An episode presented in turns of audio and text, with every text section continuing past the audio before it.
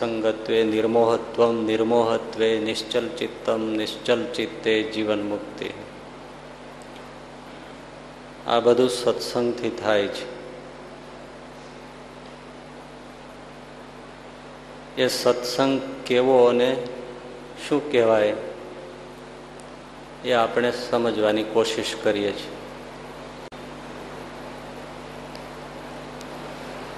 તો જેને આપણે સત્સંગ કર્યો સત્સંગ કર્યો એમ કહીએ છીએ, એમાં ઘણી બધી ખોટ છે. એટલે ગમે તેટલા વર્ષ સત્સંગ કરીએ તો પણ પ્રગતિ થતી નથી. શું ખોટ છે કે પાંચ શરત પૂરી કરતા નથી?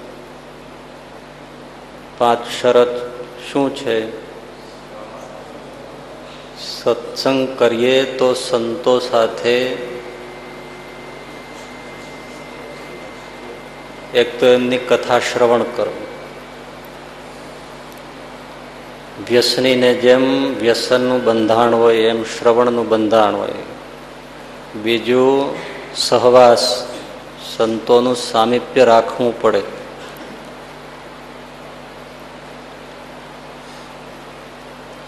ત્રીજું સેવા કરવી જોઈએ. ચોથું સ્નેહથી બધું કરવું જોઈએ. અને પાંચમું સમર્પણ જોઈએ. આ પાંચ વસ્તુ સંતો સાથે સત્સંગમાં હોય, તો એને સત્સંગ કર્યો કહેવાય. નહીતર ખાલી સાંભળીએ છીએ. અને કાં તો પછી બેઠક ઉઠક છે થોડી સહવાસ. પણ શરત પૂરી થતી નથી, એટલે જીવનમાં કોઈ ફરક પડતો નથી. તો એમાં શ્રવણ કેમ કરવું એની શરત છે. સહવાસ કઈ રીતે રાખવો, સેવા કઈ રીતે કરવી અને હેત કઈ રીતે રાખવું, કેવું રાખવું, કેને હેત કહેવાય, એ આપણે સાંભળી લીધું. છેલ્લો મુદ્દો છે સમર્પણ. સમર્પણ વિશે આપણે થોડુંક ગયા શુક્રવારે સાંભળ્યું હતું. આજે હજી થોડુંક સમજવાનું છે.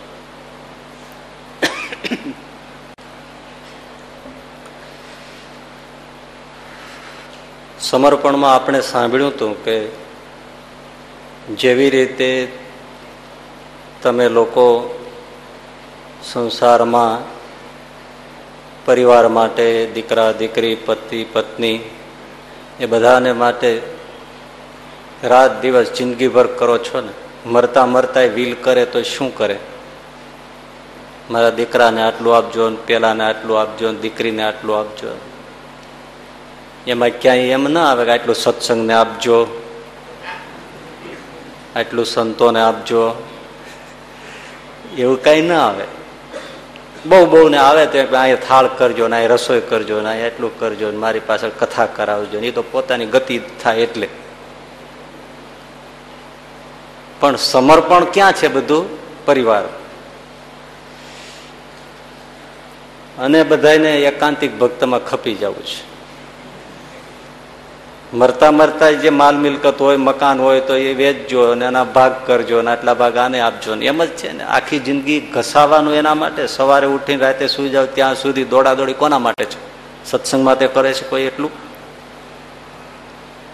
કેવા ભાગતા હોય છે? બહુ મોટા જે ઉદ્યોગપતિ હોય એ તો છ વાગ્યામાં ફેક્ટરી એના ઉપર પહોંચી ગયા હોય. એટલું કોઈ દોડા દોડી સત્સંગ માટે નથી કરતું. સત્સંગમાં આવે, અડધો કલાક વહેલું મોડું થાય, તોય પીડા થાય. અને દુકાન ઉપર અગિયાર વાગ્યા સુધી ઘરાકી હોય તો જવાનું મન થાય નહીં. સમર્પણ ક્યાં છે? બોલો.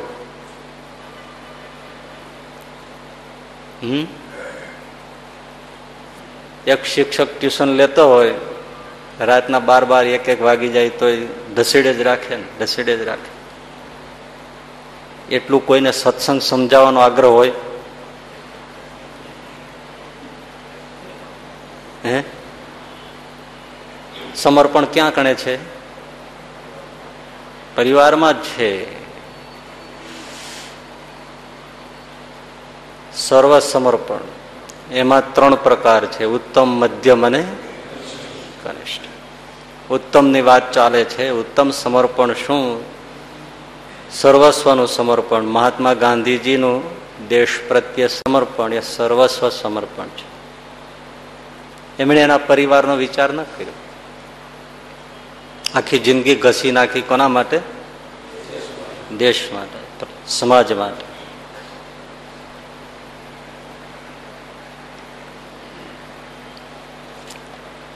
એટલે ઉત્તમ સમર્પણ એ છે કે જેમાં ભગવાનનો જ વિચાર હોય સત્સંગનો જ વિચાર હોય સંતોનો જ વિચાર હોય, પોતાનો પોતાના પરિવારનો સહેજ પણ વિચાર જ ન આવે. વિચાર એટલે કે હું આટલું આના માટે રાખું આ કરું આ કરું, એ વિચાર જ ના આવે. પરિવારનો વિચાર તો કે એ તો બધું ભગવાન કરશે. એવા બહુ ઝાઝા મળે નહીં.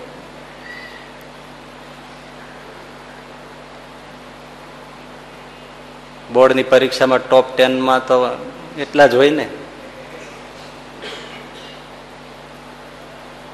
પણ એ લોકો આગળ ઉપર ભણતા જાય હજી તો અભ્યાસમાં છેલ્લે કોઈ એમબીએમાં હોય, કોઈ સીએમાં હોય, કોઈ જગ્યાએ ક્યાંય હોય.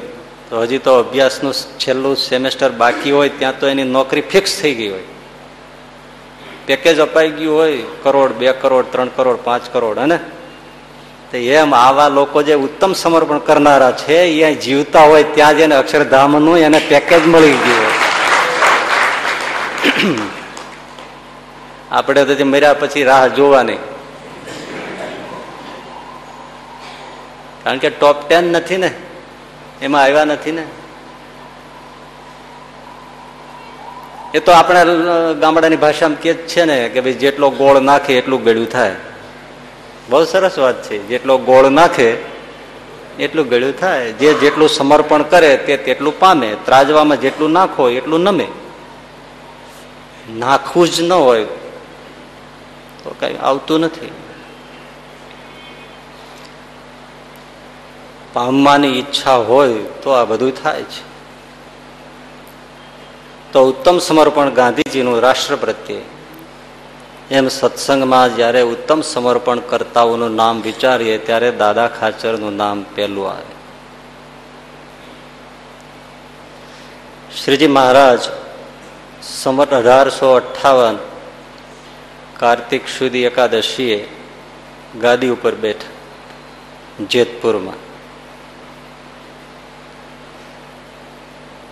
પછી ત્રણ વર્ષ સુધી લોજ, માંગરોળ, સૌરાષ્ટ્ર, કચ્છ, ભુજ, સરદાર, કારિયાણી વગેરે બધા ગામડાઓમાં ફર્યા.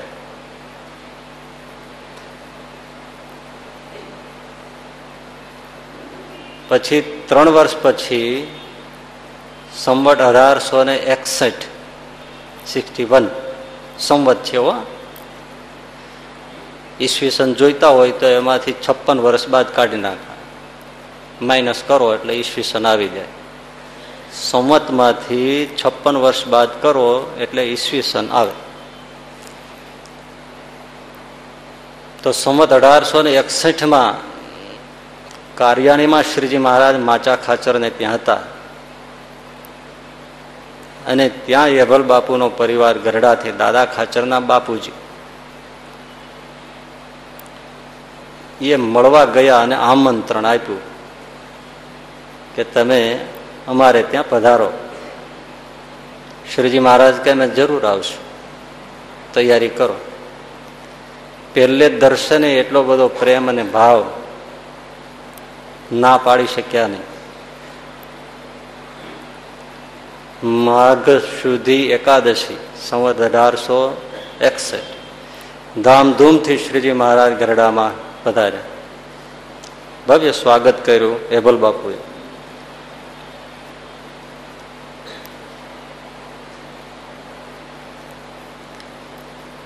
એ એમનો દરબાર, એમના દરબારની વચ્ચે લીંબ વૃક્ષ એ લીંબ વૃક્ષ નીચે ઢોલીઓ ઢાળી અને શ્રીજી મહારાજને બિરાજમાન કર્યા. સંતો ભક્તોની સભા થઈ. સરસ પૂજા અર્ચા કરી. બધા શાંતિથી બેસી ગયા. પછી શ્રીજી મહારાજે જમણો હાથ પેલા લીંબર વૃક્ષના થડ ઉપર અડાડ્યો.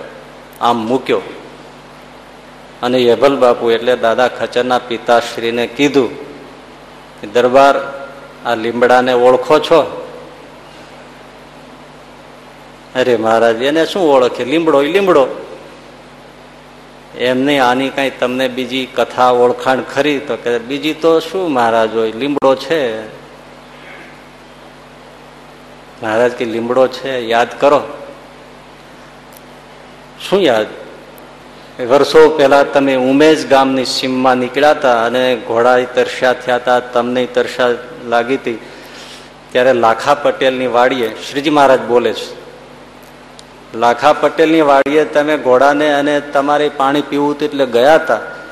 ઘોડાને પાણી પીવડાવ્યું, તમે પાણી પીધું, પછી એક બાજુ ઝાડની નીચે બેઠા ત્યારે ત્યાં કોઈ બે સંન્યાસી બાળાનંદ ને વિઠલાનંદ હતા તો કે, હા મારા હા હા હા હા હા, હવે યાદ આવ્યું મારા વાલા, હવે યાદ આવ્યું. ઓ ત્યાં તો આંખમાં પાણી આવી ગયા. હા મહારાજ. ઓહો, હો, હું ત્યાં બેઠો તો એ વખતે બાળાનંદ અને વિઠલાનંદ વિઠલાનંદ એટલે એના પિતાજી અને બાળાનંદ, એનો છોકરો એ બે સંન્યાસી થઈ ગયેલા. તે વિઠલાનંદે એક કાંકરી લઈ અને એક નાનકડો છોડ હતો લીમડાનો, એને મારી કાંકરી. અને કીધું કે દેખ બાળાનંદ, એ નિંબકા પૌધા, ઉસકે નીચે સાક્ષાત પુરુષોત્તમ નારાયણ આ કરકે બેઠ જાયંગે. ત્યારે તમારા કાન ચમક્યા અને તમે એ લીમડાને લાખા પટેલ પાસેથી માગી લીધો. ત્યારે લાખા પટેલ કરે બાપુ, લઈ જાઓ. તમે માગો છો. બાકી તમે માગો દરબારો.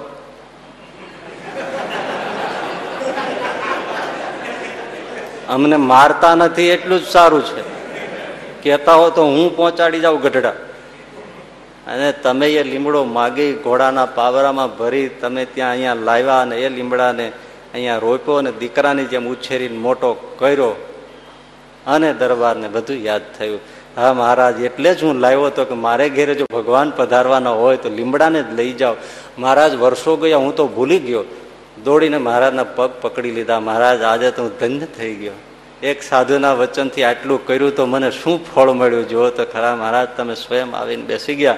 મહારાજ, આજથી હવે ઉચ્ચારે છે, જે તમે સાંભળજો. કે જે શબ્દો શ્રીજી મહારાજે સત્સંગમાં ગાદીએ બેઠા પછી ત્રણ વર્ષ સુધી ફેર્યા, કોઈ બોલ્યું નથી. અને આજ દાદાના એબલ બાપુના દરબારમાં એ દરબાર પહેલી વાર શબ્દ ઉચ્ચારે છે. ઘણાને ત્યાં ફેર્યા મારા ત્યારે એબલ બાપુ કે છે, ઓહો હો હો, ભગવાન પ્રભુ, મારા તો બધા મનોરથ પૂરા થયા. આજ મારે ઘેર ભગવાન ક્યાં છે? ઓહો, હો. લ્યો મહારાજ આ મારું સર્વસ્વ છે એ તમને હું અર્પણ કરું છું આજથી. બધું મારું છે એ તમારું છે, બસ. આત્મના સહ મહારાજ, હું, મારો પરિવાર, મારો દરબારગઢ, મારી સંપત્તિ, મારી જાયદાદ, મારી મિલકત, બધું જડ ચેતન જે કાંઈ છે મહારાજ આજ હું તમને આપું છું. આ બધું તમારું છે અને તમે સુખેથી અહીંયા મહારાજ રહો. મહારાજ સ્થિર થઈ ગયા. ત્રણ ત્રણ વર્ષ સુધી ફેર્યા. બધાએ માચા ખાચર આ તે બધે ફેર્યા છે. પણ સૌને એમ હોય કે ગુરુનું સ્થાન લોજમાં છે એટલે લોજ એમનું મુખ્ય સ્થાન કહેવાય. સત્સંગમાં ફરી ફરીને પછી ત્યાં જ જવાનું હોય ને, કોઈ એમ થોડા વિચારે કે આપણે ત્યાં રકાય. મનમાં સંકલ્પ ન આવે. આવે ત્યારે સર્વસ્વ ભાવથી સેવા, પૂજા બધું કરે. ઉત્સવ સમયમાં સંપત્તિ લૂંટાવે. પણ એમ થોડો વિચાર થાય કે આપણે ત્યાં રોકાય. એમનું સ્થાન તો લોજમાં છે જ. એટલે કોઈને વિચાર નહીં આવેલો. અને આમણે એ કશું જ નહીં. આ મેં તમને દીધું. અને પછી મહારાજ લોજ ગયા હોય એવો લગભગ દાખલો નથી. હોય તો સત્સંગમાં વાંચીને મને સંભળાવજો. આખું ગુરુનો આશ્રમ બદલી નાખ્યો. આ સર્વ સમર્પણના પ્રતાપ છે. દાદા ખાચર તો બહુ નાના હતા. અને એ જ વખતે પછી થોડા વખતમાં એબલ બાપુ તો દેહ મૂકવાનું ટાણું થયું. શ્રીજી મહારાજ બાજુમાં બેઠા છે. એમનો હાથ મહારાજના હાથમાં છે. અને મહારાજને કીધું છે, શ્રીજી મહારાજે કીધું, દરબાર કાંઈ ઈચ્છા તો કે હા મહારાજે, મારા દાદાને બોલાવો, મારા દીકરાને. દાદા ખાચર. નાના હતા. બોલાવ્યા. એનો હાથ પકડીને મહારાજના હાથમાં સોંપ્યો, લ્યો, આજથી આ તમને સોંપીને જાઉં છું. જય સ્વામી નારાયણ કહી દે, મૂકી દીધો, આ ભલ બાપુએ.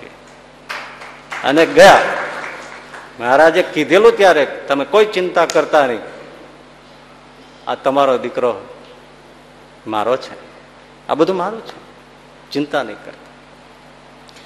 હવે ભાઈએ દાદાના દરબારમાં રોકાણા. ઘણા ઉત્સવ સમયા થયા. સંતોની ફોજ. પાંચસો પરમહંસો ઓળખીએ છીએ, પણ હકીકતમાં તો એ બધા આવન જાવન આ તે એમાં. બાકી તો ત્રણ ત્રણ હજાર સાધુઓની અવર જવર અને હજારો હરિભક્તો. અને તે દિવસે કઈ એવા ગાડીઓ, વાહનો નહોતા પાર્કિંગમાં મૂકી દો પછી કઈ માગે નહીં.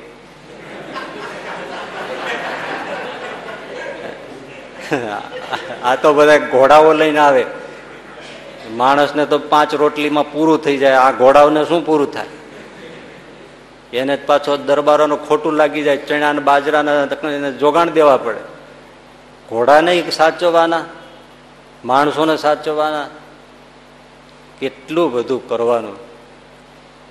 છતાંય થતું, આપણે ત્યાં પાંચ દિવસ સાધુઓ રોકાય ને તો સાધુઓને એમ થાય કે હવે અહીંથી જાય. અને ગ્રહસ્થ નહીં થાય કે હવે બધા આ થોડોક ધામા બદલે તો સારું. ઘણો સત્સંગ છે, તમારે ઘણાને લાભ દેવાનો હોય. પછી એક જ જગ્યાએ લાભ ન દેવાય. આવું થાય. કેમ ડાંગરવામાં મહારાજ રોકાણ હતા, એમના દીકરી દરબારના દીકરી પેલા જતનભાઈ, એને બહુ ભાવ કે મહારાજ જવાનું નામ નો લે, એના પ્રેમને વશ થઈને. એ જતનભાઈ ના બાપુજી વિચાર કરે કે આ ખૂટવા માંડ્યું છે આ નામ લેતા નથી. તે એકવાર જતનભાઈ ને કીધું, દીકરી મારા જવાનું કેમ તો રોકતી નહીં હોય કેજો જાઓ જાઓ. એ મહારાજ સાંભળી ગયા. મહારાજ કે, જતન શું કે છે? બાપુ શું કે છે? તો કે, મહારાજ એમ કે છે કે મહારાજ જવાનું કે ને તો જવા દેતી નહીં. જો તો ખરા. મહારાજ કે, મારા કાન કઈ કાચા નથી. અને મારા કાન કાચા હોય કદાચ, પણ મારું અંતર્યામી પણ ક્યારે કાચું નથી. તમારા બાપ એમ કે છે કે કોઠિયું ખૂટવા માંડી, હાથમાં લીધી લાકડી, શ્રીજી મહારાજ કે, દરબાર આ કોઠી ખૂટી ગઈ? ખોલો જોઈ. અરે મહારાજ ખૂટી ખાલી પડી, ખોલો જોઈ, ક્યાં ખૂટી ગઈ? ઉપર ચડીને જ્યાં જોયું તો માથોમાં જ ઘઉં ભરેલું. આ આ કોટી ખૂટી ગઈ, ખોલો જોઈ. અરે મારે તો ખાલી છે, ખોલો. જ્યાં ખોલ્યું તો માથામાં જ બાજરો ભરેલો. જેટલી કોઠીઓ ખૂટી ગઈ હતી, બધી ભરપૂર હતી. શ્રીજી મહારાજ કે બ્રહ્માંડને પોષણ કરીએ છીએ, અનંત બ્રહ્માંડોને પોષણ કરીએ છીએ. જીવ પ્રાણી માત્ર ને ખાવા દઈએ છીએ પાપિયાઓને ખાવા દઈએ છીએ અમને ગાળ્યું દઈએ એને ખાવા દઈએ અમારા દ્રોહ કરે, એને એના છોકરાઓને પેઢીઓ સુધી ખાવા દઈએ છીએ તો જેને ઘેરે હું મારો સાધુ ખાતો હોય, તમારે ચિંતા હોય, પણ દરબાર હવે અમે જાશું. એટલે ભાવ શુદ્ધિ રાખવી. ભગવાન આપી તો દે, પણ એક ભાવ દુણાઈ જાય ને, પછી ઠાકોર ઊભો નથી રહેતો. વિચાર કરવો. આ ભાવ કુભાવમાં જ છે ને માલામાલ શેમાં થાવ છો? જમીન ઘણી પડી પણ હાવ બેહી જાય તળિયે. તો શું કરો? આ શેર બજારનું જોવો, શેમાં થાય છે બધું? દસ રૂપિયાનું કાગળિયું લીધું હોય ને વયું જાય, બસો અઢીસો, તો માલામાલ થઈ જાવ ને? કે ન થાય? શું બોલ્યા નહીં? ભાવમાં જ છે ને બધું હે?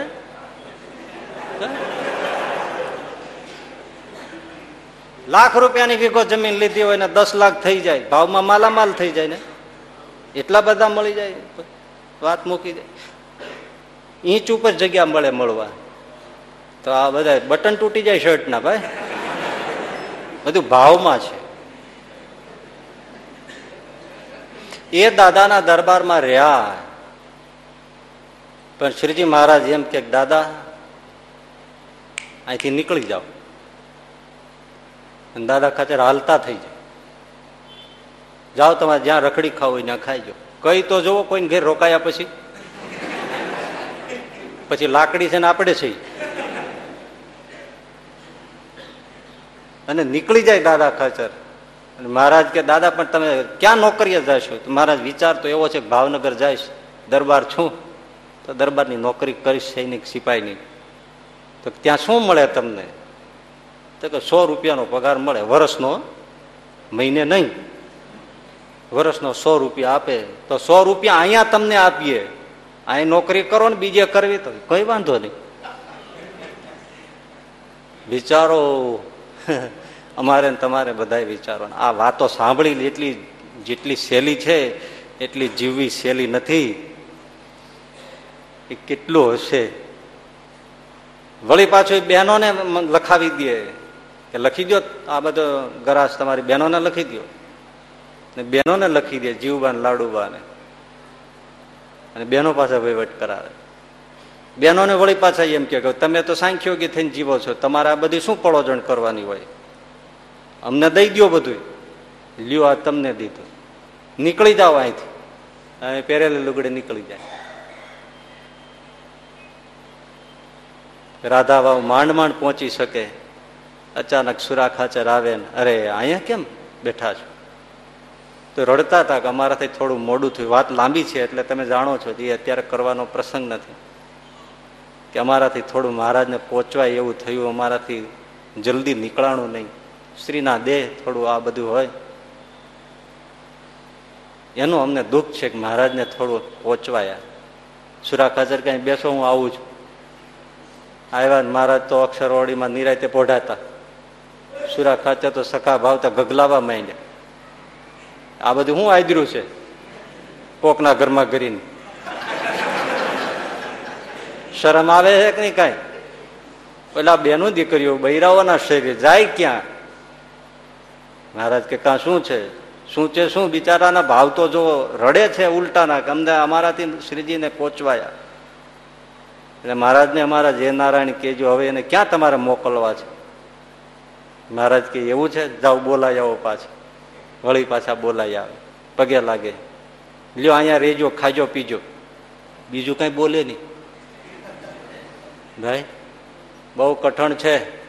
આપણે તો એમ કોઈ કહે કે તમારી બેંકની બેલેન્સ શીટ લાવો, તો તમારે શું કરવીશ? લઈ તો લીધું જ નથી ને કાંઈ. આમાં એવા કેટલા નીકળે કે બેલેન્સ બેંકની બેલેન્સ શીટ બતાવે. એને તરત એમ થાય કે મારું આટલું બધું જાણશે કે છે કે આમાં થોડુંક નાખો. એટલે દેખાડાય નહીં. બહુ કઠણ છે ભાઈ.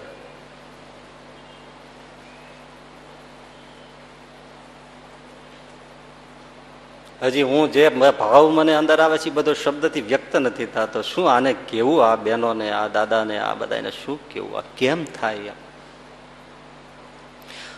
દાદા ખાચર શ્રીજી મહારાજને ભગવાન માને છે અને દાદા ખાચર શ્રીજીના ભક્ત છે. એટલે ભક્તનું ભગવાન પ્રત્યે સમર્પણ હોય ને. દાદા ખાચર શ્રીજી મહારાજ ભગવાન છે, શ્રીજી મહારાજને ભગવાન માને છે અને પોતે એના ભક્ત છે. એટલે સમર્પણ કરતા જ નથી, સમજી રાખજો. દાદા ખાચર માનતા જ નથી કે શ્રીજી મહારાજ ભગવાન છે હું એનો ભગત છું, એટલે હું બધું દઉં છું. એ ભૂલ હોય તો કાઢી નાખજો. એને છે જ નહીં સમર્પણનું આખું કારણ જ જુદું છે. એ તમે નથી સાંભળ્યું. આંચકો લાગી જાય એવું. હું ભક્ત છું એટલે દઈ દઉં છું. છે જ નહીં દાદા ખાચર એવું. કોઈને તમને કીધું? છે નહીં. જો સંબંધો કેવા હોય છે? ભગવાન અને ભક્તોના જુદા જુદા સંબંધો છે. સખા ભાવનો, મિત્ર ભાવનો ભગવાનને પોતાના મિત્ર માને. મિત્ર મિત્રનો સંબંધ. એમાં જ્યારે કાંઈ તકલીફ થાય અને ફાટફૂટ થાય, તો સંબંધ માથે પૂર્ણ વિરામ થઈ જાય ને. વાત પૂરી થઈ જાય? પછી કશું રે નહીં. દાસ ભાવ એટલે સેવક અને સ્વામીનો ભાવ, નોકરનો ભાવ. માલિકને નોકરને કંઈક તકલીફ પડી તો છૂટા થઈ જાય, પછી એનો કોઈ વેરો વંચો ખરો? વાત પૂરી થઈ ગઈ. પતિ પત્નીનો સંબંધ. ચાલો, એની પહેલા પ્રિયતમ અને પ્રિયતમાનો. પરિણામ પહેલાના જે થોડો સ્નેહ ભાવ હોય, સારા શબ્દો બોલીએ. શાસ્ત્રોમાં તો એ ભક્તો સાથે ભગવાન ભગવાનને ભક્તોનો સંબંધો છે જ. એવો પ્રિય નાતો, એમાંય કઈ મનમાં અરસપરસ હોય, વ્યવહારિક તકલીફ પડી, કઈ પણ થયું તો સંબંધ ઉપર પૂર્ણ વિરામ થઈ ગયું ને. પછી પૂરું પતિ પત્નીનો સંબંધ, એ તો કાયદેસર પરિણામ છે. મેરેજ સર્ટિફિકેટ હોય. પણ બેયને કંઈક તકલીફ થાય અને છૂટા પડી જાય ને કોર્ટ પર એને કહી દે તમે આજથી બે છૂટા. પછી પૂર્ણ વિરામ થઈ જાય ને. આ બધા ભક્તિના સંબંધો છે ને, કાંત ભક્તિ, દાસ ભક્તિ, સાખ્ય ભક્તિ, હમ? દાસ ભક્તિ બધા ભક્તિના જ પ્રકાર છે. પણ એક વાત્સલ્ય ભક્તિ છે. એમાં ભગવાનને પોતાના પુત્ર માને. આ શાસ્ત્રની વાત છે. પણ મેં જે ઘણા વખતથી વિચાર્યું છે, એ તમને આજ કહું છું. આવું વાંચવામાં આવતું નહીં હોય. પણ મને બેઠા બેઠા જે ઘોડા ચડ્યા, એ હું તમને ઘણા વખત પહેલાના છે, એ તમને આજ કહું છું. પણ એક પિતા પુત્રનો જે સંબંધ છે, એ ગમે તેટલો વિખવાદ થાય, એ સંબંધ ઉપર પૂર્ણ વિરામ થાય ખરું. કોર્ટ પણ તમને કહી દે હવે એ છોકરો એની રીતે તમે તમારી રીતે. તો સમાજની દ્રષ્ટિએ કે પેલી રીતે, ભલે જે તે પ્રકારે તમે એમ કહો હવે બેને સંબંધ નથી. આવવા જવાનો કે વ્યવહારિક સંબંધ નથી. પણ દીકરા અને બાપ તરીકેનો સંબંધ પૂરો થાય ખરો. ક્યાંય કાંઈ કોઈ જગ્યાએ નામ લખે તો એ દીકરો એના બાપનું જ પાછળ નામ લખવું પડશે. ભલે કોર્ટે છૂટા કરી નાખ્યા હોય, વ્યવહારો. અને કદાચ નામ કાઢીએ નાખે, પણ જીન્સ લે ને એને લેબા નાખે તો ત્યાં બાપના જીન્સ નીકળે. સંબંધ પૂરો થાય ખરો. દુનિયામાં કોઈ તોડી શકે? બધા સંબંધો પૂરા થઈ શકે. બાપ દીકરાનો, મા દીકરાનો સંબંધ ક્યારે પૂરો થતો નથી. ગમે તેટલા પેલા ઉલટા સુલટા વ્યવહારો થઈ જાય, તો પણ એટલે મારી દ્રષ્ટિએ ઉત્તમમાં ઉત્તમ કોઈ સંબંધ હોય, તો બાપ દીકરાનો સંબંધ છે. બાપ દીકરાનો સંબંધ ઉત્તમ છે. કારણ કે બાપ દીકરાનો સંબંધ પાછો એવો છે, એક તો પૂર્ણ વિરામ ન થાય. અને બીજું કે બાપનો વારસો ઓટોમેટિક દીકરાને મળે. સો એ સો ટકા એને મળે.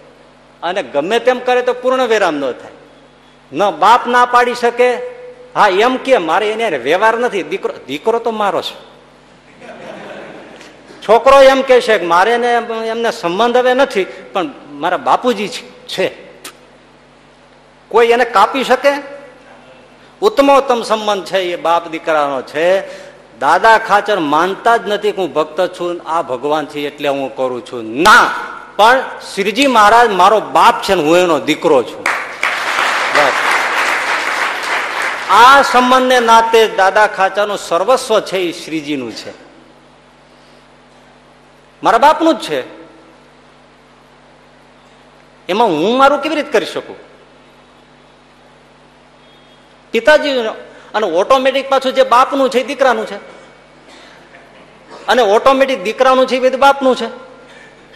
આપણે બેઠા બેઠા વિચાર કરીએ કરીએ છીએ સમર્પણ કર્યું સમર્પણ કર્યું. પણ તમે તમે અરસપર ઘરમાં કઈ બોલો છો? મેં બાપાને સમર્પણ કર્યું. એ સંબંધ દાદા ખાચરને છે. બાપ દીકરાનો સંબંધ છે. ભક્ત ભગવાનનો સંબંધ તો એક બાજુ રહી જાય છે. અને આવો બાપ ક્યાંથી હોય?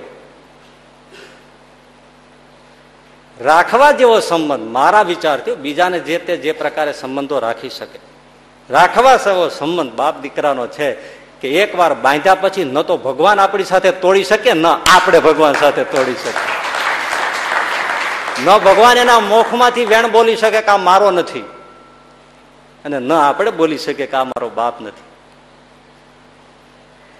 કોઈ પણ હિસાબે એના પૂર્ણ વિરામ ના આવે. અને બ્રહ્માનંદ સ્વામી કે જેવો તેવો તો એ પુત્ર તમાર. પેટ પડ્યો તે અવશ્ય પાળવો. છે ને? જેવો હોય એવો. હું તમારો છું. આ સંબંધ અદભુત છે. એટલે દાદા ખાચરનું સર્વસ્વ એ શ્રીજીનું જ છે અને શ્રીજીનું જ છે એ દાદા ખાચરનું છે. એટલે દાદા ખાચરને કોઈ એમ કે કે દાદા, આ તમારું છે તેમાંથી આમ કરશું. આંખમાં પાણી આવી જાત. મારું શું છે? તમે એમ કેમ બોલ્યા? તીરની જેમ એને બાણ લાગતું દાદા ખાચર. કે આ તમારું છે એમ કોઈ બોલે તો? બધું શ્રીજીનું છે. બધું સંતોને પૂછો, મહારાજને પૂછો. જુઓ, એક પ્રસંગ કહું. દાદાના દરબારમાં એક ઘોડી વિયાઈને એને વચ્છેરો આવ્યો. આ તો નાનકડું દ્રષ્ટાંત. બાકી તો ભાઈ એમણે હાલતા ચાલતા રેણા ઘરને મહારાજ ફેરવાવે. બિલાડીના બચ્ચાને સાત ઘર ફરે ત્યારે આંખો ઉગડે. એમ દાદા ખાચર ને બેનો ને હાલતા ઘડીએ રહેણાંક ઘર ફેરવવું લઈને રસોડું હોય બધા ઘરેણાનો, આનો, તેનો, વસ્તુનો, ચીજ, સામાન બધું રહેણાંક ઘરમાં તો સમજો ને. તરત એને મહારાજ કે આથી તમે લઈ જાઓ, અમારે આને ઉતારા કરાવવા છે. એ બધું ઉપાડીને બીજે જતા. વળી ત્યાં થોડીક ઠરી ઠામ થાય તો વળી અહીંથી બધું લઈ જાઓ. અહીંયા અમારે ફલાણા બૈરાઓને ઉતારો દેવો છે. ગ્રહ એલા હરિભક્તો આવે છે ઉતારો દેવો. અને કોઈને કોઈને મારા દેશ દેશ વાળા ફરતા હોય તો એવું ગરીબ ગુરબા જેવો હરિભગત બિચારો હોય એને ઉપાડી આવે. હે, ઓલા કમળસિંહ એના ઘરના તો કમળસિંહ ને તો શું હતું કે એટલી વાટકીમાં શિરામણ એવી નાનકડી હાટડી હાલતી નહોતી. ત્રણ ડબલીઓ છે ત્રણ ડબલા નાના મોટા. એ અડધા ખાલી છે ને અડધા એમને પીડ્યા છે. આવો એ ખાલી નામનો વાણીનો. અને એના બૈરા ગામને ગોંદરે છાણ મેળવી, ભેળું કરે ને છાણા થાપે ને એ રસોઈમાં પકાવે ને એ વેચે ને એમાંથી માંડ માંડ પૂરું થાય. હવે બળદગાડું એને ગામને ગોંદરે શ્રીજી મહારાજ ઊભું રાખ્યું, તો એમના કમળસિંહના ઘરના હતા તો એને કે છાણ લેવા આવ્યા? બળદ ઊભા રાખ્યા એટલે છાણ કરે, પોદળા કરે એટલે લેવા આવ્યા. મહારાજ કે, એ, અડતાની હો. ભાઈ તો દાંત કાઢી કાઢીને ગોટો વળી ગઈ. એ કે આમ દેખાવે તો મોટા માણસ લાગો છો, પણ તમે બહુ ચીકણા.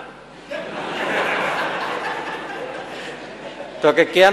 તો કે ગોંદરે પશુધન ઊભું હોય ને પોદળા છાણ કરે, એને તો આજ સુધી દુનિયામાં કોઈએ ના પાડી નથી લેતા નહીં. આજ પેલા જોયા તમને કે છાણ લેવા આવીને તમે કીધું અડતા નહીં, અમારું છે. આ બાઈ કે તમે તો ભાવે કરી કે. મહારાજ કે, ના ના, અમારે તમને લેવા દેવું છે. ના નથી પાડતા. તો, તમે કોના ઘરના છો? એટલે કે એ તો ઈ નહીં, નામ દ્યો. હવે નામ બોલે નહીં. આપણે કહેવાય ને ગામડામાં લગ્ન વરો હતો ને ત્યાં પછી બૈરાઓ બધા જમવા જાય, પછી એમાં એના પતિ હશે તો એ બાર ગામ ગયા હશે અને પછી બેન એમના પત્ની જમવા આવ્યા છે પછી ચાંદલો કરાવવો પડે ને, એટલે એને કાઉન્ટર ઉપર પછી પચીસ પચાસ રૂપિયા ચાંદલો કરાવ્યો. એટલે ઓલો લખવા વાળો હોય કે નામ બોલો? હવે આ નામ બોલે નહીં. તો ઓલો લખે શું? એટલે કે દીકરા લખીને ઓલું પિંજરામાં શું હોય?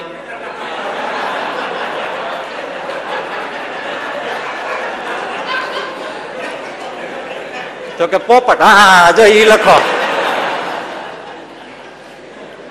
હવે નામ બોલે નહીં, આજે તો જતું રહ્યું બધું એ મહેશ, જરા વાસણ ઉટકી નાખજે.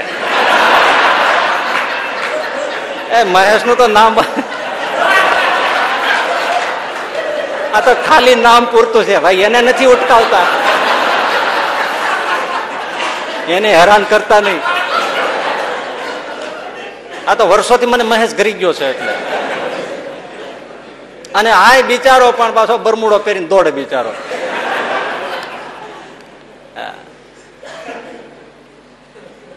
આ એક જણો જમવા બેઠો તે ઘરવાળીને વઢવા માંડ્યો. કે, મારી બા બનાવતા એવી ફુલકા રોટલી બનાવી, એવી ફુલકા રોટલી. તો કે, એવી ખાવી હોય ને તો તમારા બાપુજી બાંધતા હતા, એવો લોટ બાંધતા શીખી જાઓ.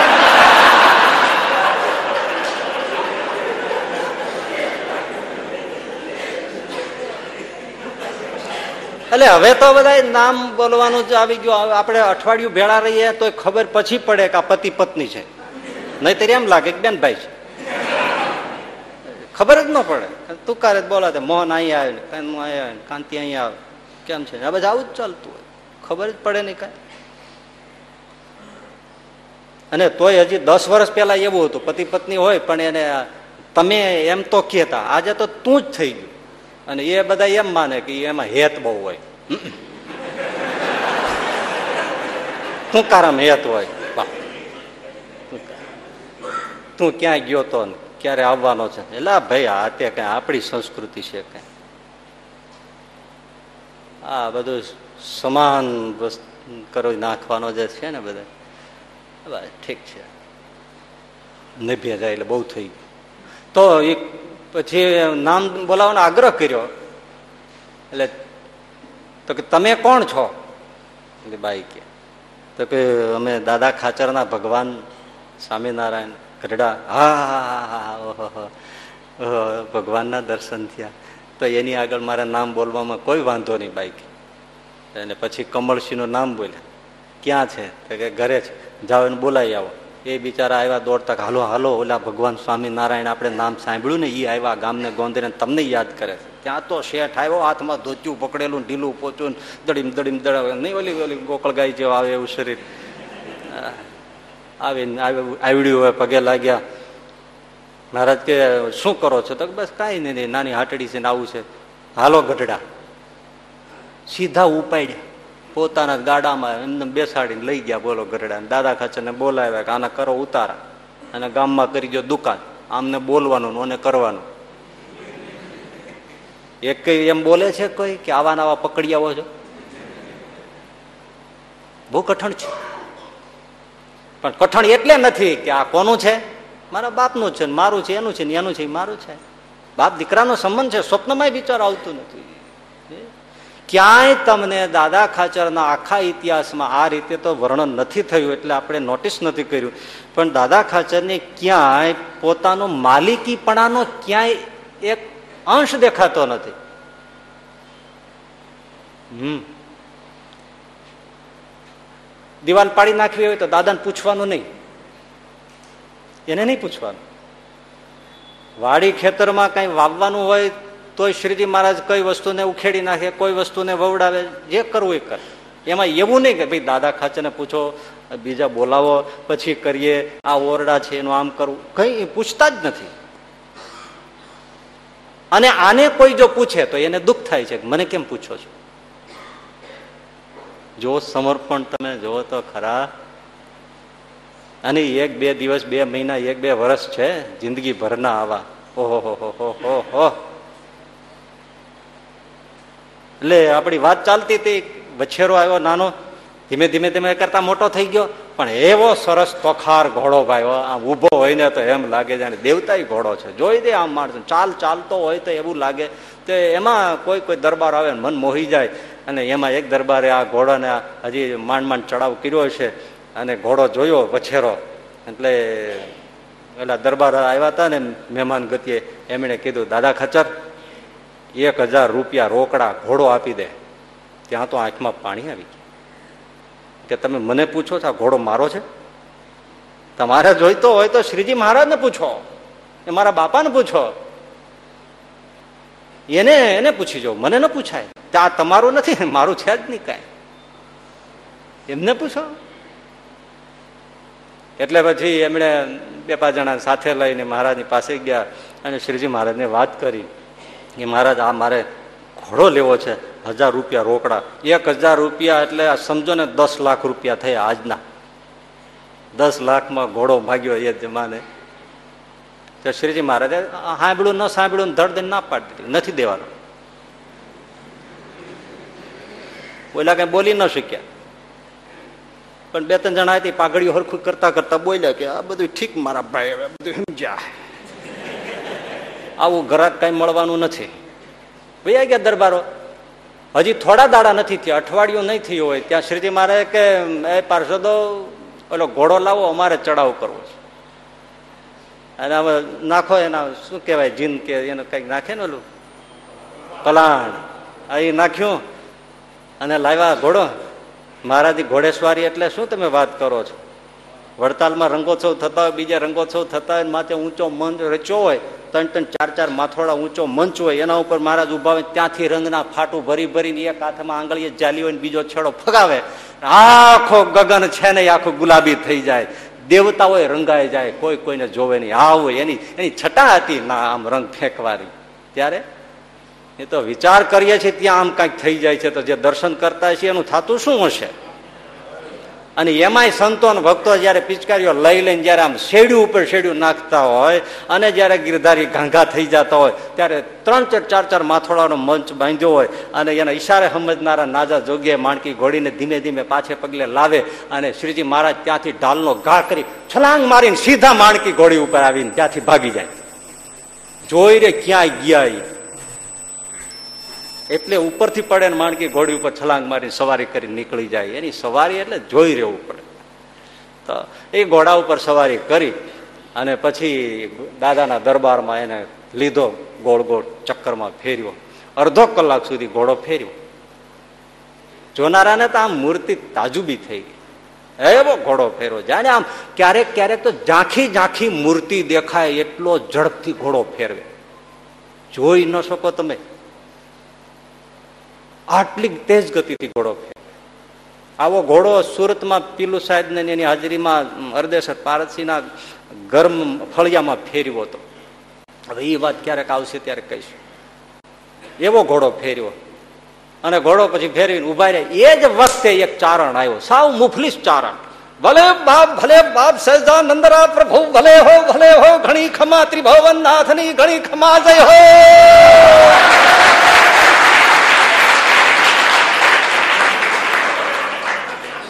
આટલું જ ચારણ જ્યાં બોલ્યો તો શ્રીજી મહારાજે ઓલા ઘોડા ઉપરથી છલાંગ મારીને ઘોડાની સરક લઈ પેલા ચારણના હાથમાં દઈને કીધું, કૃષ્ણાર્પણમસ્તુ. દસ લાખ નો ઘોડો આનંદ દઈ દીધો. દાદા ખાચર ને એને કશું ન થયું, તો બીજા કેટલાય ને ચૂક થયું. ત્રણ વાર તો નવા જવું પડ્યું. એ કે આમ તે કઈ દઈ દેવાતો છે. અઠવાડિયા પેલા એક હજારમાં માગ્યો હતો અને આ ચારણ આવીને કીધું હું, ભલે બાપ ભલે બાપ, સહજાનંદરા પ્રભુ, ભલે હો ભલે હો, ત્યાં તો બરાબર ઘોડો દઈ દીધો. અને કયો ઘોડો કે આપણને એમ ઉમીદ હતી કે આ ઘોડામાં ઊભો હોય ઘોડારમાં અને હણહણતો હોય ત્યારે જયારે ગગન ગંગજી અવાજ થતો હોય. એવો ઘોડો આમ દઈ દીધો, લ્યો. ઘણી વાર દાદા ખાચર ને તો કઈ ન થયું. આપણે ન કીધું બીજાને થાય. આ આવું ઘણું છે. દેનારાને કઈ ન હોય ને જોનારાને તકલીફ બહુ થાય. તમે જોજો. કોઈ જગ્યાએ કઈ દાન દે ને, કોઈ આપે ને, તો કે, કેમ દાંત કર એમને પણ દાંત. પણ દાંત શું કાઢ? બધું બે નંબર. લ્યો. પણ તો તું એક નંબરનું દે ને કોણ ના પાડે? એ બે નંબરનું દે છે, તું એક નંબરનું દે ને દેવું નથી, કઈ ચોંટ્યો છો, શું કતકુંડીના થળિયાની જેમ? અમુક ને જુદું જ દેખાય, બોલો. મંદિરમાં પ્રદક્ષિણા કરતા હોય ને, તો કે, આ ભગત બહુ સારા, પ્રદક્ષિણ. કાંઈ નહીં, હવે ડાયાબિટીસ થયો છે, એટલે હડિયાપાટી થયો એટલે ભાઈ, ડાયાબિટીસ થયો છે, તો એ પ્રદક્ષિણા કરે છે ને, હવે એ બીજે રખડતો, એના કરતા રખડે તો સારું જો ને. પણ અમુક તમે જુદી જ રીતે વિચારતા. ભજન કરો, ધર્મ નિયમ પાળો. આજે બધું ઘણું છે, બદલી ગયું. તો દાદાને કંઈ થતું નથી. મારું છે નહીં. આમ જે જીવવું અને આમ જે સમર્પણ કરવું, એને ઉત્તમ સમર્પણ કહેવાય છે. વિચાર જ ના આવે. ક્યારેક કોઈ એમ કે ભૂલે કે, દાદા, તમારા દરબારમાં ત્યાં એમ થઈ જાય. મારો દરબાર? આ- કોનો છે? હે? પૂછવાનું નહીં અને સમર્પણ સર્વસ્વનું દાન. મંદિર બનાવવાનું થયું તો ઓરડા પાડીને કર્યું છો? હા, એની કથાઓ બહુ લાંબી છે. અમસ્તા કાંઈ ગરડું મારું હું ગઢડાનો એ કદી નથી મટવાનો, એમ બોલે. અને શ્રીજી મહારાજ ક્યાં રે? ગઢડા એમ બોલ્યા નથી. આ તમને બીજી વાત કહી દો ખાનગી. જેમ ભગવાન અને ભક્તને લીધે એનું કોઈ સમર્પણ નથી. સમર્પણ મારા બાપનું છે, એટલે એનું છે. અમારે પછી આપવાની વાત જ ક્યાં આવે? દીકરો થોડો બાપને આપવા જવાનો બાપાનું જ છે. અને વાત સાચી છે, આ આ કેવું છે? આ બધું આમે હકીકતે કોનું છે? આખી દુનિયા આલમમાં છે એ કોનું છે? હે? કોનું છે? આ પણ થયું છે કેવું? છતાંય આપણે કહીએ ના, મારું છે, આ મારું છે, ના, મારું છે, ના, મારું છે. બોલો, નથી થતું? તમારે ઘેરે સંતો પધરામણી કરવા આ મકાન કોણ? મારું છે. આ ગાડી? આ મારી છે?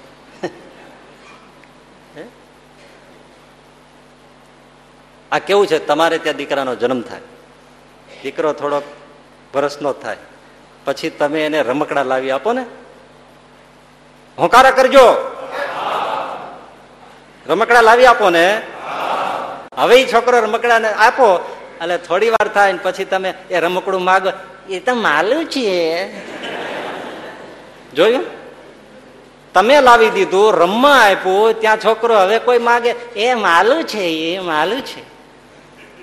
આપે? આના જેવું થયું. આપણને ભગવાને રમવા માટે આ બધું આપ્યું ને હવે આપણે કઈ આ માલું છે? આ તો બધું માલું છે. છોકર બુદ્ધિ છે એટલે. છોકરાને ખબર નથી, બાપાએ જ આપ્યું છે. અને હવે બાપા માગે તો કે ના, એ તો માલું છે.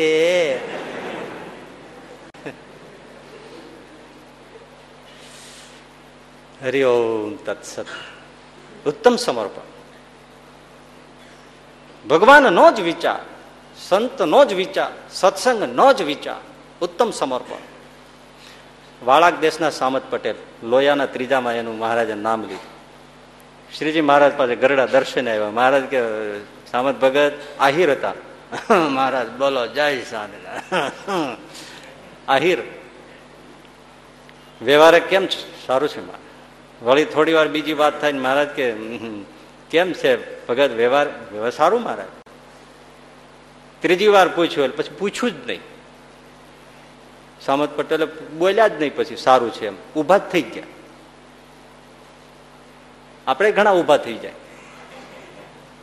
કે હમણાં કંઈક લખાવાનું કે છે. સામંત પટેલ ઊભા થઈ ગયા. શ્રીજીએ પણ કાંઈ બોલ્યા નહીં. સીધા ઘેરે ગયા. જેટલા ઘરેણા હતા, ઘરનું મકાન હતું, ઘરના જેટલી ખેતીવાડી હતી, બળદ હતા, સાતી હતા, ચીજ વસ્તુઓ બધું જ વેચી નાખ્યું. અને સાડા ચાર હજાર રૂપિયા રોકડા લાવ્યા. નહીં ઘર, નહીં ખેતી, નહીં બળદ, નહીં ગાય, નહીં ભેંસ, નહીં ઘરેનું ગાંઠું, કોઈ વસ્તુ નહીં ઘરમાં. સાવ ભિક્ષુક થઈ ગયા. બધું વેચીને સાડા ચાર હજાર રૂપિયા લાવીને મહારાજના ચરણમાં મૂક્યા. મહારાજ ઊભા થઈ ગયા. આ શું? બસ મહારાજ, તમે કીધું ને વ્યવહાર કેમ છે? હું સમજી ગયો કે આ ગોપીનાથજી મહારાજનું મંદિર બને છે. તમે બનાવો છો? તો તમારે એમાં જરૂર છે. હા, જરૂર હતી, પણ આટલા બધાની નહોતી. અને આટલા બધા તો કોઈ ખેડૂત ખેતી કરતો એના ઘરમાં રોકડ ન પીડ્યું હોય. તમે ક્યાંથી? હોય મહારાજ, લઈ લ્યો. અંતરયામી છે તો બીજા આજુબાજુ બેઠા હોય એને જણાવવા. એટલે ના ના બોલો. બોલો આ લાવ્યા ક્યાંથી? મહારાજ, બધું વેચીને લઈ આવ્યો છું. આ, હા હા હા હા. આંખ ભીની થઈ ગઈ.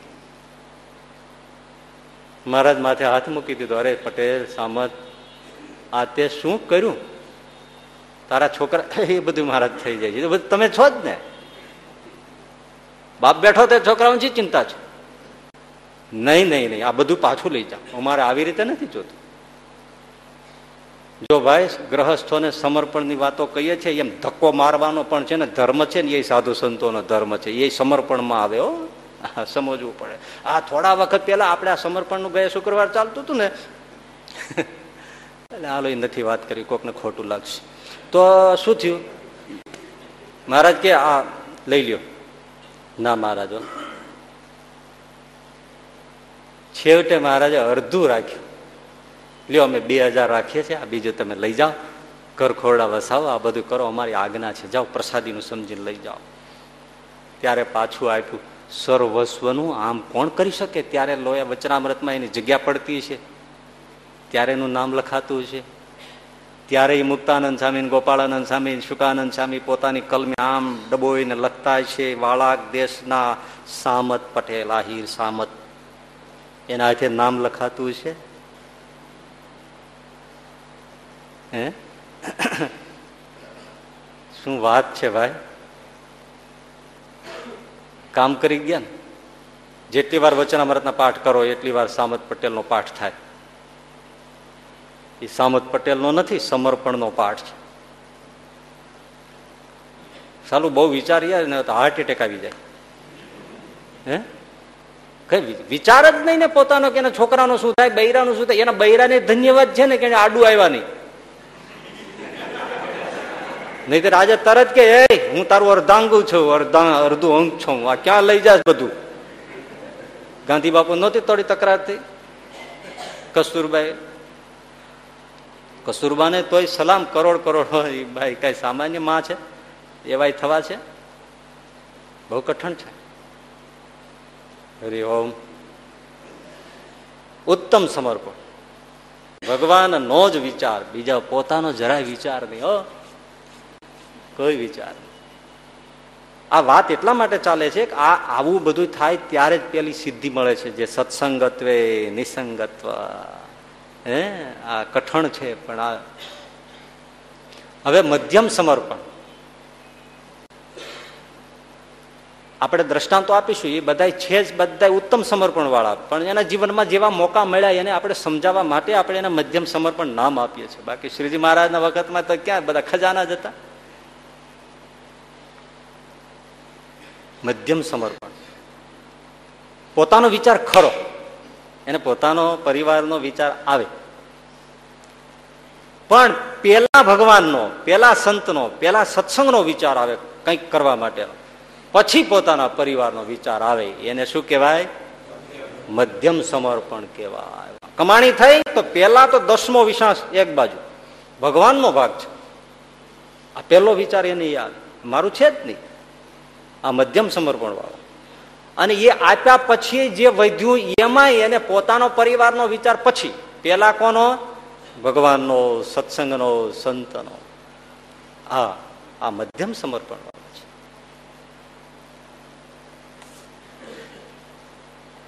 આ આંબા ગામના દેવશી ભગત. બધા હરિભક્તો થોડા ને પછી મંદિર ગામમાં પેલા માટીના બનાવતા ને ત્યારે ચણી ચણીને. એ મંદિર બનાવે ભગવાન સ્વામિનારાયણ. બનાવતા બનાવતા મંદિર આખા દિવાલ બધા આ તે બધું બની ગયું. ગામના લોકો, ખેતી કેટલી હોય, આવક કેટલી હોય, મોડા વર્ષો આવતા હોય. મંદિર પૂરું થયું. અને કાટમાળ લાવવાનો થયો, નળિયા લાવે, વાંસ લાવે, આ બધું લાવવું પડે બધા માળવાનો સામાન, લાકડાનો એનો. પૈસા ખૂટી ગયા.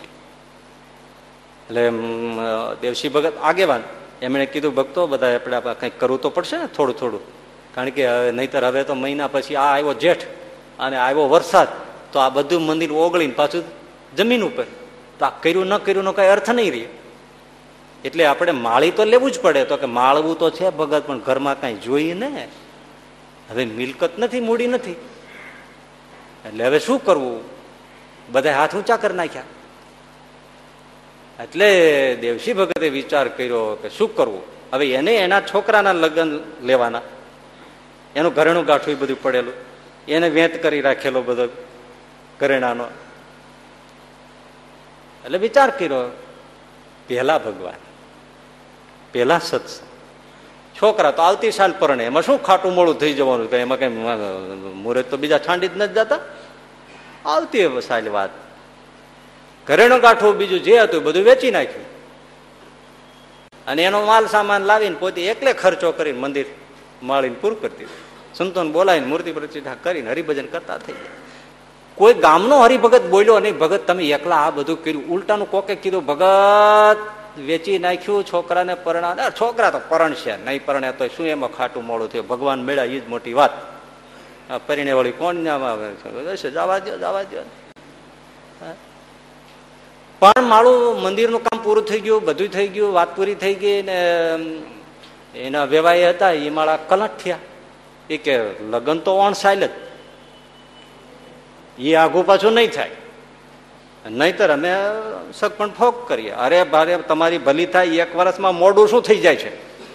તો કે ના, અમારે પછી ન મેળ પડે. અમારે જે રીતે નક્કી થતું એમ જ કરવું પડે. તાકીદ થઈ. અને એ જમાને એક વાર તૂટી જાય, પછી બીજી વાર થવું કઠણ. અત્યારે ગમે એટલી વાર તૂટી જાય તો જૂટાઈ જાય. એવું તો કોઈ પ્રોબ્લેમ નહીં. એટલે હવે કરવું શું? નજીક આવવા માંડ્યા દિવસો ભગતને મૂંઝવણ મળી થવા કે મારું શું કરવું? અને કોઈ સહાય કરે એમ નથી. કોઈ ઉછીનું દે નહીં. કે મંદિર માટે એટલું બધું લાવી લાવીને કર્યું હોય એટલે બધા કે આ તો બધું બધું લૂંટાવી દીધું, એનું ઘરનું દઈ દીધું, હવે આની પાસે ઉછીનું દેવાય? વેપારીઓ પાકા તો હોય ને એટલા તો. એટલે આપે કોઈ નહીં. લગ્ન કેમ કરવા? નહીતર સગાઈ ફોક થાય. રાત્રે બેઠા બેઠા માળા કરે છે ને એમાં અજવાળો થયો ને ત્યાં સહજાનંદ સામે ત્રણ છગલા વાળો પ્રભુ આવી સામે ઊભા રહ્યા. ભગત, શું ચિંતા કરો છો? અરે મહારાજ, આંખમાં પાણી આવી ગયા. પેલો વિચાર શું આવ્યો ખબર છે? મહારાજ, મારા ઉપર દયા કરજો. મેં તમને અડધી રાતે ધક્કો ખવડાવ્યો. ઓહો, હો મેં તમને અડધી રાતે ધક્કો ખવડાવ્યો મહારાજ. હું સમજી ગયો છું તમે શું કામ આવ્યા છો તે આવવું જ પડે ને. ભગત, તમે અમારા માટે કઈ ઓછું કર્યું છે. નહીં નહીં, મહારાજ, પણ નહીં ભગત. જરાય ચિંતા કરતા નહીં. હા? ભગવાન ઊભા રહી ગયા. હું આને અત્યારે જો કાંઈ દઉં ને તો આ લેશે જ નહીં. જે માણસ એમ બોલી ગયો હું તમને અડધો રાતે ધક્કો ખવડાવું છું લેતો હશે કોઈ? એટલે મહારાજ એટલું જ બોલીને અદ્રશ્ય થઈ ગયા જાઓ ભગત મુંજાતા નહીં. તમને ઉછીનું કોઈ ઉધારું નથી આપતા ને, આપશે. બસ. ભલે ઓ મહારાજ રાજ. અદ્રશ્ય થઈ ગયા. સામે ખબર મોકલા લગ્ન વધાવીએ છીએ. વધાવ્યા. જ્યાં જાય ને ઉછીનું આપે. અરે ભગત, તમને ના પડાય. આ આ ભગવાનને કરવું હોય તો દુશ્મન આપે. અને ભગવાનને ન કરવું હોય તો સગો બાપે ના આવે સગો દીકરો ના આપે. દિલોજાન દોસ્ત પણ ના આપે. ક્લોઝ ફ્રેન્ડ કોઈ આપે નહીં. જ્યાં જાય થી આજુબાજુના ગામડેથી ગમે તે નાનકડું સિટી હોય, શહેર હોય, નાનકડું ખરીદી કરવા જાય, ભગતને હોશે આપે. અરે ભગત, અમે તમારું નામ શું ભીડ્યું છે? લઈ જાઓ. તમે તમારે વાપરો. ધામધૂમથી લગ્ન કર્યા. ગામને જમાડ્યું. જાન લઈને નીકળ્યા. વેવાઈને માંડવે પહોંચ્યા. અને વેવાઈ પાછો આડો ફાટ્યો. એ કે જેને આપણે દહેજ કહીએ, એ જમાનામાં એમ કહેતા કે માંડવો વધાવો. પછી, અરે ભગત કે તો આપણે વાત ક્યાં થઈ છે તો કે એ થઈ કે ના થયો, માંડવો વધાવો, બસો રૂપિયા રોકડા મૂકો. પછી દીકરી વરે, નહીં તો જાન લઈને પાછા જાઓ. આ પાછું લઈને ક્યાં જવું? આને તો બોલવું છે. ભગત, હવે મૂંઝાણા, હવે શું કરવું? અને ચારે બાજુ વિચાર કરે ભાઈ કોઈ દે રૂપિયા?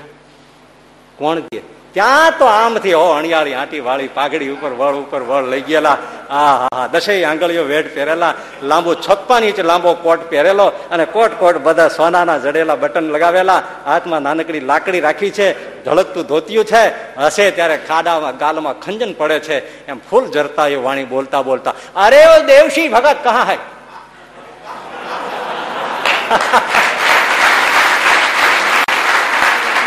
હટો હટો. દેવશી ભગત કહા હે છે દેવશી ભગત જોઈ ગયા જમણે ગાલે ટીબકડી જોઈને આંખમાં પાણી આવી ગયા. મારો બાપ આવ્યો છે. ઓળખી ગયા. ભગત કાહે કો મુંજાતે કાઈ તકલીફ લે? અરે મહારાજ, પૈસાની તકલીફ.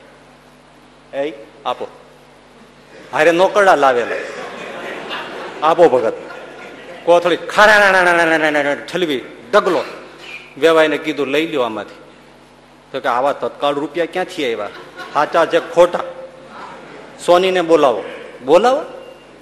સોનીને બોલાવ્યા. બોલો વેવાય હશે કેવો?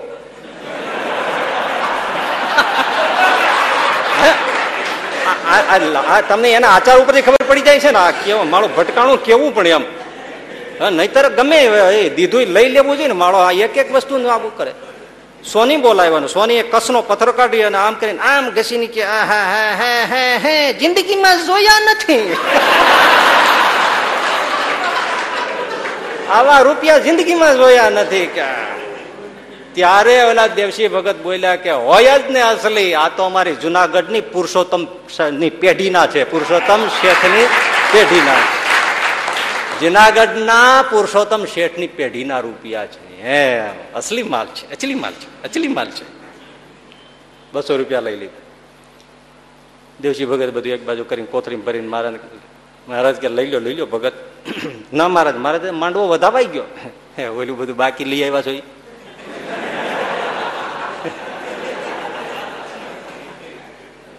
અરે મહારાજ, એ તો વેણ સાંભળજો.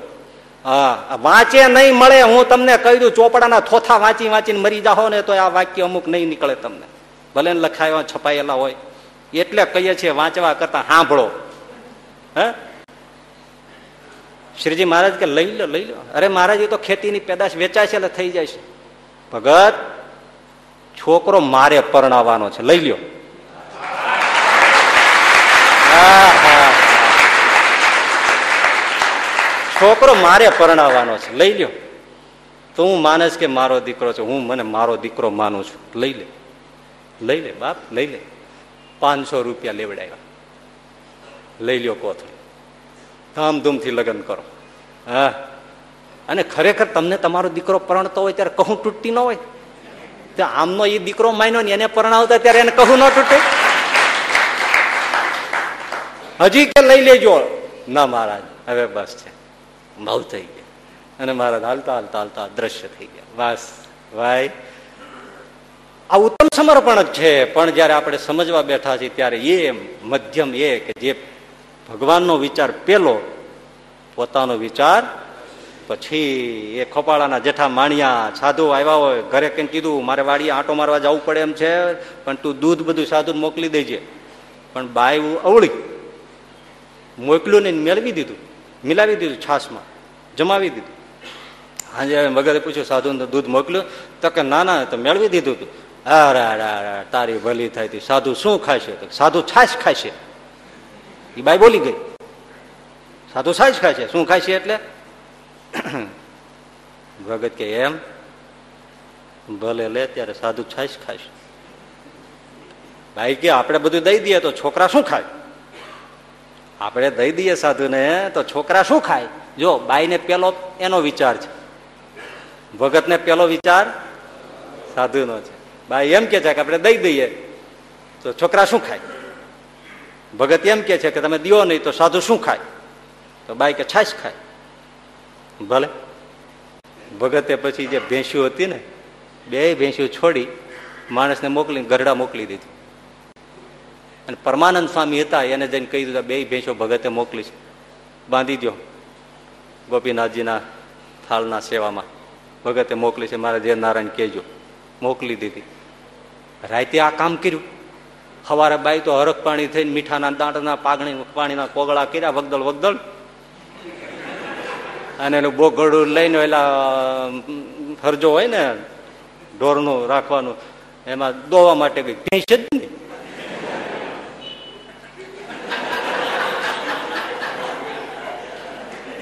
ફાનસની વાઈટ ડબલ ચડાવી.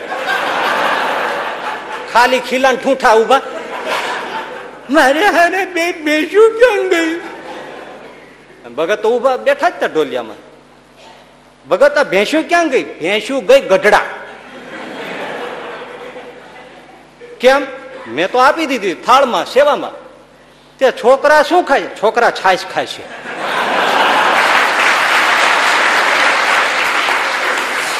છોકરા છાશ ખાય છે હવે. સવારેથી હાલતી થઈ જાય છે હાથમાં બહુ ઘડી લઈને આખા ગામ વચ્ચેથી નીકળજે અને પેલા પટેલ ને ત્યાંથી તું છાશ માગી આવજે. તે દી બોલ્યો નહીં, મારે આ કરવું તે એટલે બાકી મારા જેવો પછી ભૂંડો નથી. હવે તું હાથમાં દોણી લઈને આખા ગામમાં રખડજે અને છાશ માંગજે. અને છાશ માગી માગીને છોકરાને ખવડાવજે. મારા સાધુ દૂધ ન ખાય તો ધૂળ પડી આપણે દૂધ પીવા માંગે અને ભગતે દૂધ પીધું નહીં, ખાધું જ નહીં. ઓલો રાજાભાઈ ખોરાસણ ડાંગર. એને એને રસોઈમાં દીધું નહીં તો સાધુ થઈ ગયા. લ્યો. આપણે પુરાણી સ્વામી ગુરુ, એમના ગુરુ ગોપીનાથ દાજી સ્વામી, એમના ગુરુ ધર્મ સ્વરૂપ દાજી સ્વામી. એ ગોખરવાળાના. નામ એનું અર્જુન. સાધુ હોય ત્યાં ખરા. ગુણાતીતાનંદ સાહેબ બધા મોટા સંતો આવે. એકાદશીથી પારણામાં દહીં જમાવેલો દોણો ઉપાડ્યો માટલી. ત્યારે માટલીમાં મેળવતા ને, માટલીમાં જમાવેલું ગોરસ એટલે ગજબનું થાય. ભાઈ તમે, ઓહો એ તમે ખાધું નથી એટલે શું? ફ્રીજના લોંદા ખાઈ ખાઈને ડૂંટા ચોટી ગયા તમારા. એ ગોરસડું ઉપાડ્યું અને બાએ કાઠલો પકડ્યો, ક્યાં લઈ જાવ છો? તો કે, પારણું છે ને એકાદશી નું સાધુ મંદિરે આપતા એમ દેવાતા છે. બધું દઈ જ દેવું છે સાધુ બધું દઈ જ દેવું છે. જઈ હોય સાધુ જ બેડ્યા સાધુ જ બેડ્યા છે. બે ને જપા મારું ભગવાનને કરું ઉપલો કાઠલો તૂટી ગયો બાઈના હાથ માર્યો દોણો આના હાથમાં રહી ગયું. આ લઈને મંદિરે આવ્યા. હવે આવું બોખું લઈને આવે સાધુ નહીં થાય ને. મારું આ શું? આવામાં કોઈ જમાવે જ નહીં. એ ભગત આ શું છે? કાંઈ વાંધો નહીં. કાલ એકાદશી હતી ને એટલે આવું થાય. સમજી ગયા ઘરમાં ધમાલ થઈ છે. અને એ વખતના સાધુ સમજદાર એક જ કટોરા જેટલું લીધું, એ તર આઘી કરીને. બૈરાવને તરનું બહુ મહિમા હોય કારણ માખણનો પિંડો એમાં ઉતરે. એટલે તર ગોદડા જેવી હોય. આંગળીયા એક એક વેઢો જેવી તો તર જામે. હવે તો શું જરી આંગળી આંગળીએ ચોંટી જાય એટલી તર હોય. એ વળી બોલે, માપેલું માપે. કેટલા ફેટ છે? બે ફેટ છે. તો તમે આઠ ફેટનું ખાવ તો શું થાય? તો કે કોલેસ્ટ્રોલ થાય. એટેક આવે. એટેક આવે. હે, એટેક આવે. પી શકતા હશે કઈ? હળી ઊભી રહી જાય, એવા દૂધ પીએ કે હવે કોઈ? ત્યાર. એટલે આમ ગોદડા જેવી તર આઘી કરી એક કટોરા જેટલું લીધું, એમાં પાણી નાખી, છાશ નાખીને પારણામાં સંતોય વાપર્યું અને ભગતને કીધું, આ બધું લઈ જાઓ પાછું. મારે નથી લઈ જાઓ, અમારા હમશે લઈ જાઓ. પછી લઈ આવ્યા, રડતા રડતા પણ મૂક્યું, બૈરાને ગુણ આવ્યું પણ ભગતને જ્યારે માટલું ખેંચ્યું, ત્યારથી સંકલ્પ થયો કે ધૂળ પડી. ધૂળની આરે ધૂળ થઈને, ઢોર હારે ઢોર થઈને ખેતી કામ કરીએ, બે બળદને હારે ત્રીજા આપણે એમ મજૂરી કરીએ ને જ્યારે ક્યારેક સાધુ આવે, ત્યારે જમાડવાનો વારો આવે, ત્યારે આ બે કાવડિયાનું બૈરું આડું પડે. અને એ વળી કે આપણે પરણીને ઉપાડીને લઈ આવ્યા અને વળી પાછું ઘરમાં ગરદણી થઈને બેઠું. આ તો હું આમસ રીતે કઉ છું મને તો જેમ ઉપડ્યું એમ કહું, તમે ઘરમાં ઝઘડો કરતા નહીં પાછા. બહુ સન્માન દેજો અને ત્રણ વાર પગે લાગજો. હા હા. વળી પાછા એમ કે સ્વામી, આવું શીખવાડે. હું બાપા હું બાપા કાંઈ શીખવાડતો નથી.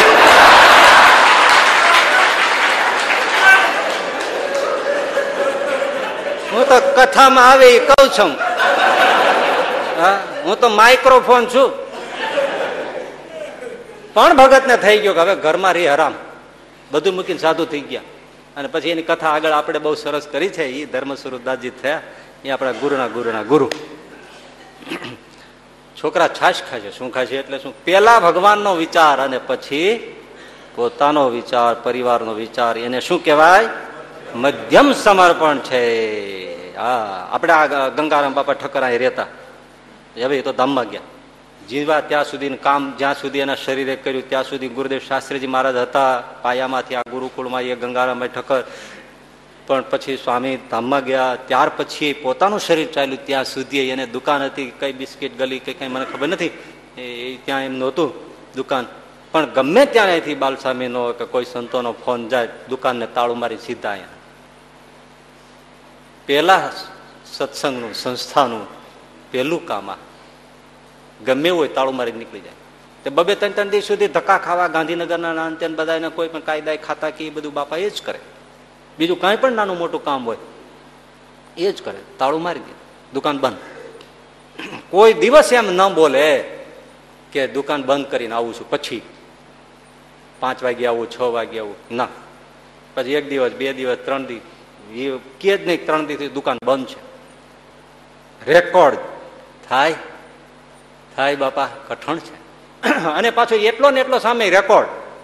એ બાપાનો અનુભવ. એ વારંવાર એ કહેતા કે તમારે સંતો મૂંઝાવાનું નથી, છે જ નહીં તમારે મૂંઝવણ જેવું કઈ, રાખવું જ નહીં. તમારે જયારે હોય ત્યારે હુકમ કરી દેવાનો. કેમ? કે મારે દુકાન બે દિવસ બંધ રહે, ત્રણ દિવસ બંધ રહે, અઠવાડિયું બંધ રહે, જેટલા દી બંધ રહે સંસ્થાના કામ માટે, સંસ્થા માટે. હા. હું જયારે દુકાન ખોલું, એક જ દિવસમાં બધા દિવસનું હાટું વળી જ જાય છે. કોણ જાણે કેમ ઘરાકી આવે છે? મને હજી સુધી ખબર નથી. મને ક્યારે ખોટ પડી જ નથી. ત્રણ દિવસ પછી ખોલું તો ત્રણ દિવસનો કાર્ય વેપાર થઈ જાય. અઠવાડિયા પછી ખોલું તો અઠવાડિયાનો વેપાર એક જ દિવસમાં થઈ જાય. તો મારે શું ખોટ છે? મારે તો બે હાથમાં લાડવા જ છે. અને આ અનુભવ એક પણ વખત ચૂક્યા વગર એનો જિંદગીભરનો રહ્યો. શું વાત છે? ભગવાનને ઘેર કહેવાય છે કે દેર છે પણ અંધેર નથી, એવું કહેવાય, હે? પણ આ તો દેર પણ નથી જો દુકાન ખોલે ને ઢગલો. ગજબ ગજબ કી બાત હે? એટલે મધ્યમ સમર્પણ વાળા તમે એની પાસે આપણે અનુભવ હોય ને સંતોરે જયારે વાહનની સગવડતાઓ નહોતી, કાંઈ નહોતું, હવે તો ગાડીઓ ક્યાં મૂકવી, પાર્કિંગની જગ્યા ઓછી પડે, એટલા વાહનો છે. આવડાથી માની મોટા મોટા વાહનો છે. જાણે આપણને એમ લાગે વાહનો વિયાણા છે શું? એવા નહીતર બીજાની પાસે ગાડીઓ માગવાની હોય, ક્યાંય જવાનું હોય. પણ મધ્યમ સમર્પણ, સમર્પણની ભાવનાવાળા, એ માગો, વાત કરો, તરત ડ્રાઈવર પેટ્રોલ સાથે ગાડી મૂકી જાય અથવા કે પોતે આવે, લઈ જાઓ. પોતે ઓફિસે જવાના હોય, બહારગામ જવાનું હોય, કોઈ કામે જવાના હોય, તો ગાડી છોડી દે. પેલા પેલા સંસ્થા માટે, પેલા સંતો માટે, પેલા ભગવાન માટે. અમે, એ અમે કરી લઈશું. કોઈનામાં અમે ચડી જઈશું, કોઈ બસમાં વ્યા જઈશું, ટ્રેનમાં વ્યા જઈશું, અરે ગામમાં જવું છે, રિક્ષામાં વ્યા જઈશું. અમારી ચિંતા કરો, અમે ગમે ત્યારે ખડી લઈશું. લઈ જાઓ. લઈ જાઓ લઈ જાઓ લઈ જાઓ, પૂછતા જ નહીં. સામેથી ફોન કરો, ત્યારે લેવા આવે, નહીં માગવા આવે નહીં. આ કઈ, આ સામાન્ય છે? આ મધ્યમ સમર્પણ છે. હવે કનિષ્ઠ સમર્પણ. પેલા વિચાર પોતાનો. અને પછી આવે વિચાર ભગવાનનો. હા. એ છે કનિષ્ઠ. કનિષ્ઠ. ગાડી માગો તો નવરી પડી હોય તો લઈ જાઓ. જવાનું હોય તો કે તમારી વાત સાચી, પણ આજે મેળ પડે એમ નથી. આને શું કહેવાય? સમર્પણ ખરું, પણ એમને પડ્યું હોય તો, વધારે હોય તો. પેલા પોતાનો વિચાર.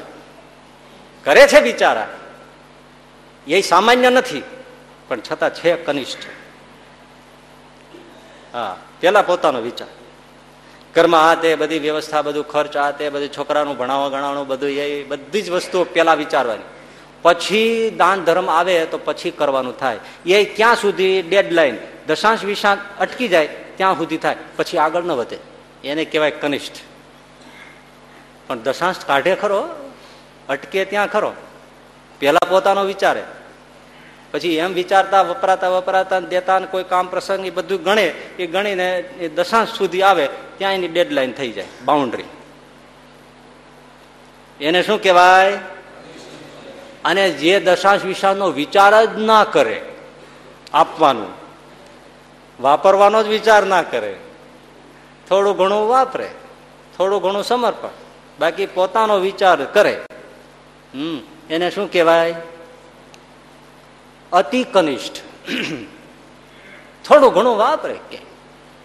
લાખ રૂપિયા કમાઈથી સો રૂપિયા માંડ માંડ પોચ ફળાવે એ પ્રસાદ લઈને જાય. હવે આમાં તો સાંભળવાનું ને આપણે ક્યાં ફિટ પડીએ છીએ એ જોવાનું. હે બાપા? અને એનાથી પણ એક નીચે છે. પોતાનો જ વિચાર. ભગવાનનો સંતોનો, સત્સંગનો વિચાર જ નહીં. એને સ્વપ્નમાં ગમે તેટલું સાંભળે, ગમે એટલું કરે તો આમ અર્પણ કરવું, આ કરવું, તે કરવું એને વિચાર જ ના આવે. એને અતિ અતિ કનિષ્ઠ કહેવાય. અધમ શબ્દ સારો ન લાગે, એટલે બોલાય નહીં. અતિ અતિ કનિષ્ઠ. કે જેને પોતાનો જ વિચાર છે. ભગવાનનો સંતોનો વિચાર જ, સત્સંગનો વિચાર જ નથી આવતો. વિચાર જ નથી આવતો. સ્કૂલમાં વાર્ષિક દિનો છે, એટલે પાર્ટી રાખી છે તો એમાં ગુલાબજાંબુ બનાવ્યા છે. બધા છોકરાઓ શિક્ષકો ખૂબ જીમા પછી થોડો કંઈક નાટક ચેટક ને એવું કંઈ ડ્રામા ને એવું છે, સાંસ્કૃતિક પ્રોગ્રામ. એક તપેલી ગુલાબજાંબુ વધ્યા. એટલે બે પાંચ છોકરા અમુક આગળ પડતા હોય ને, એમને એક શિક્ષકે કીધું કે આ ગુલાબજાંબુ તમે એક બાજુ મૂક્યા હો. આ બધું પત્તા પત્તા છેલ્લે પછી આપણે જે એની વ્યવસ્થા કરવી છે, એ કરી લેશું. પણ તમે એક બાજુ મૂકી આવો પણ ધ્યાન રાખજો, કીડિયું ન ચડે, ત્યાં મૂકજો. એટલે ઓલા કે હવ સાહેબ ભલે. પછી મૂકી નહીં ત્રણ ચાર જણા થોડી વાર પછી આવ્યા. એટલે સાહેબે પૂછ્યું, મૂકી આવ્યા? મૂકી આવ્યા. કીડિયું ચડે એમ નથી, ક્યારેય નહીં ચડે. તો કે ક્યાં ચડ્યા? મોઢામાં. મોઢામાં મૂક્યા તમે કીધું ને કીડિયું ના ચડે, ત્યાં મૂકજો. એટલે તમે મોઢામાં મૂકી દીધા બધા તો કે બધા એ જ કરે છે ને. જેના હાથમાં આવે મૂકે છે? શું કરે છે? જેને પોતાનો જ વિચાર એ બધા છે. બસ, કથામાં આવે, બધું કરે, કડવું લાગશે, થોડું પણ કહી દઉં. પણ ક્યાંય કોઈ જાતનું, એટલે આપણે એને પૈસાની જ વાત નથી, હજી બીજી વાત તો આવશે. પણ પૈસાની જ વાત નથી આ. પણ ધૂન, ભજન, પ્રોગ્રામ, કથા, વાર્તા સેવા સાંભળે ને પછી નીકળી જાય ખંખેરીને કપડાં. કોઈ જાતનો બીજો કોઈ સહકાર, સહયોગ, કોઈ જગ્યાએ અહીંની જ વાત નથી. સત્સંગમાં જાય, ગમે ત્યાં જાય, પ્રસાદ પાણી જમા કર્યા, ખાધું, પીધું, સાંભળ્યું, પછી બે ગયા પછી કોઈ જાતનો સહયોગ નહીં. એટલે ભાઈ પૈસાની વાત અલગ મૂકો, પણ તમે બીજી બીજી બાબતોમાં તો સહયોગ આપી શકો ને? સેવા કરી શકો, દોડી દોડીને કોઈને પીરસી શકો, બીજા કોઈ કાર્યક્રમ હોય એમાં સાથ સહકાર આપી શકો. કરી શકો કે ના કરી શકો? અરે કોઈના સારી કથા વાર્તા સંભળાવો કથા વાર્તા સાંભળવાનું આપો, કોઈ સારા પ્રસંગે સીડી ભેટ આપો, આવું બધું થાય એના જીવનને પણ કંઈ કરે જ નહીં ને. બસ ખંખેરી ગયા એ બહુ કચાશ છે. પૈસો આપો, એ તો પ્રતીક છે. સાચી વાત તો ભાઈ શું છે? મન આપી દેવું. કારણ કે સમર્પણ આવે ત્યારે શું આવે? તન, મન ને સર્વસ્વ સમર્પણની ભાવના, તન, મન ધન થઈ જાય જે સત્સંગમાં, ભગવાનને અર્થે.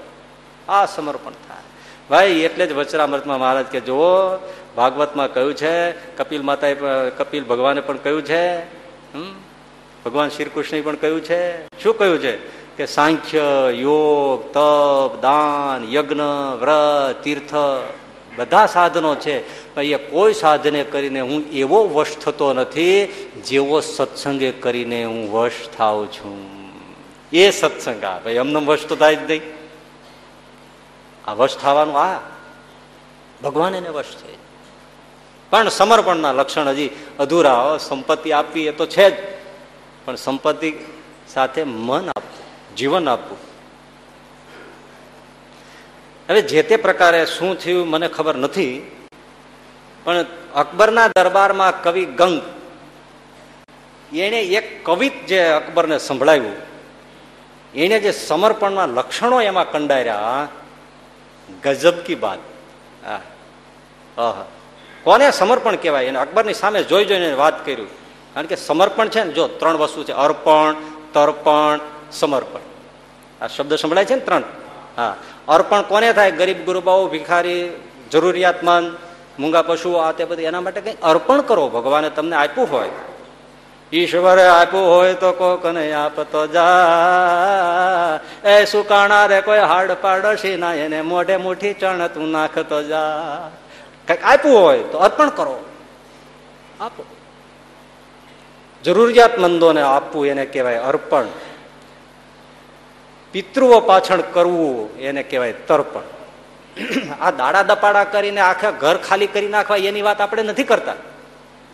પણ ગણાય નથી કે અમે બધી અમે આમાં કઈ માનતા નથી. આ બધું ક્રિયાક્રમ કરવાના પાછળ આ કરવું તે કરવું એ બધું મરી ગયા પાછળ કરવાનું એવી કોઈ જરૂર નથી. અરે ભાઈ, એ વાત મૂકો. તમે બહુ ક્રાંતિકારી થાવમાં લોકોને કહો કે કહો કે એ તમારા પિતૃઓ જે ગયા હોય તે એની પાછળ કમસે કમ ભલે આ દાડા દપાડા કરવાના કારજ કરવા નાખી નાચ જમાડવીને ઘર ખોડા વેચી નાખવાની, એવું આપણે માનતા નથી.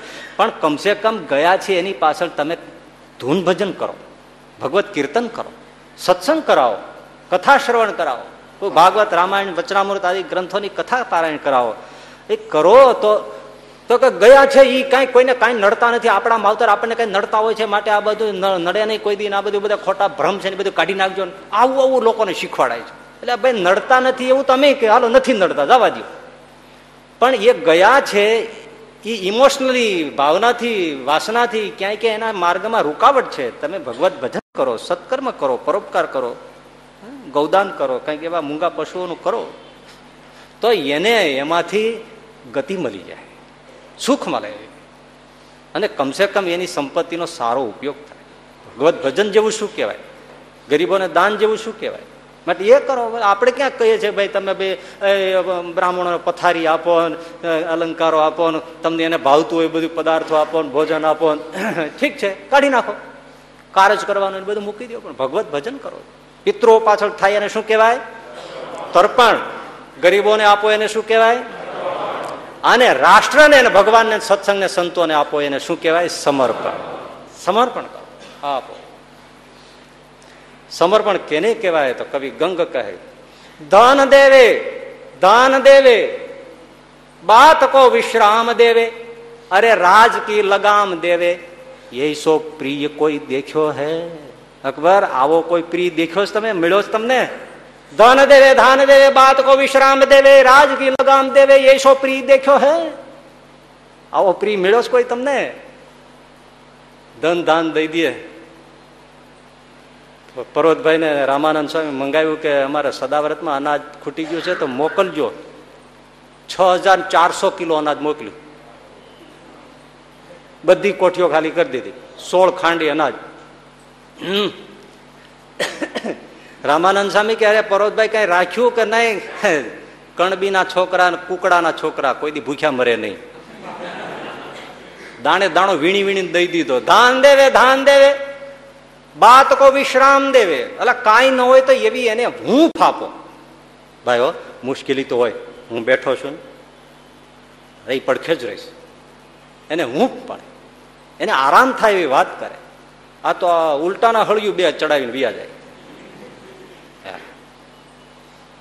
બિચારાને બિચારાને એમ થાય, કર્યા ભોગવવા પડે. એ અટાણે ક્યાં સંભળાવવાની જરૂર છે? ઘણા તો તબિયત જો આવે ને તો આપણે અડધા મારી નાખે, બોલો. શું થયું છે?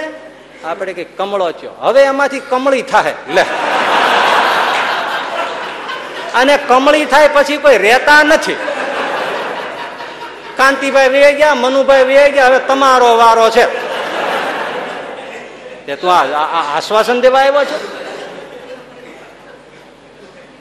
ધન દેવે ધાન દેવે બાત કો વિશ્રામ દેવે રાજ કી લગામ દેવે ભિક્ષામ ભગવતી સમર્થ રામતીર્થ નો અવાજ પડ્યો અને શિવાજી મહારાજે રાજ લખીને જોડીમાં આપી દીધું. તથા શું કરીને દઈ દીધું. લઈ લો જાઓ. અરે અરે અરે બેટા શિવા આ શું? ગુરુ મહારાજને તો અર્પણ કરી દીધું. આખું રાજ તમને દે. રાજ કી લગામ દેવે. ઓહો સમર્થ રામદાસજી કે શિવા તે મને આપી દીધું? હા. હું તો બાવો સાધુ છું. હું રાજ થોડો જ ચલાવું.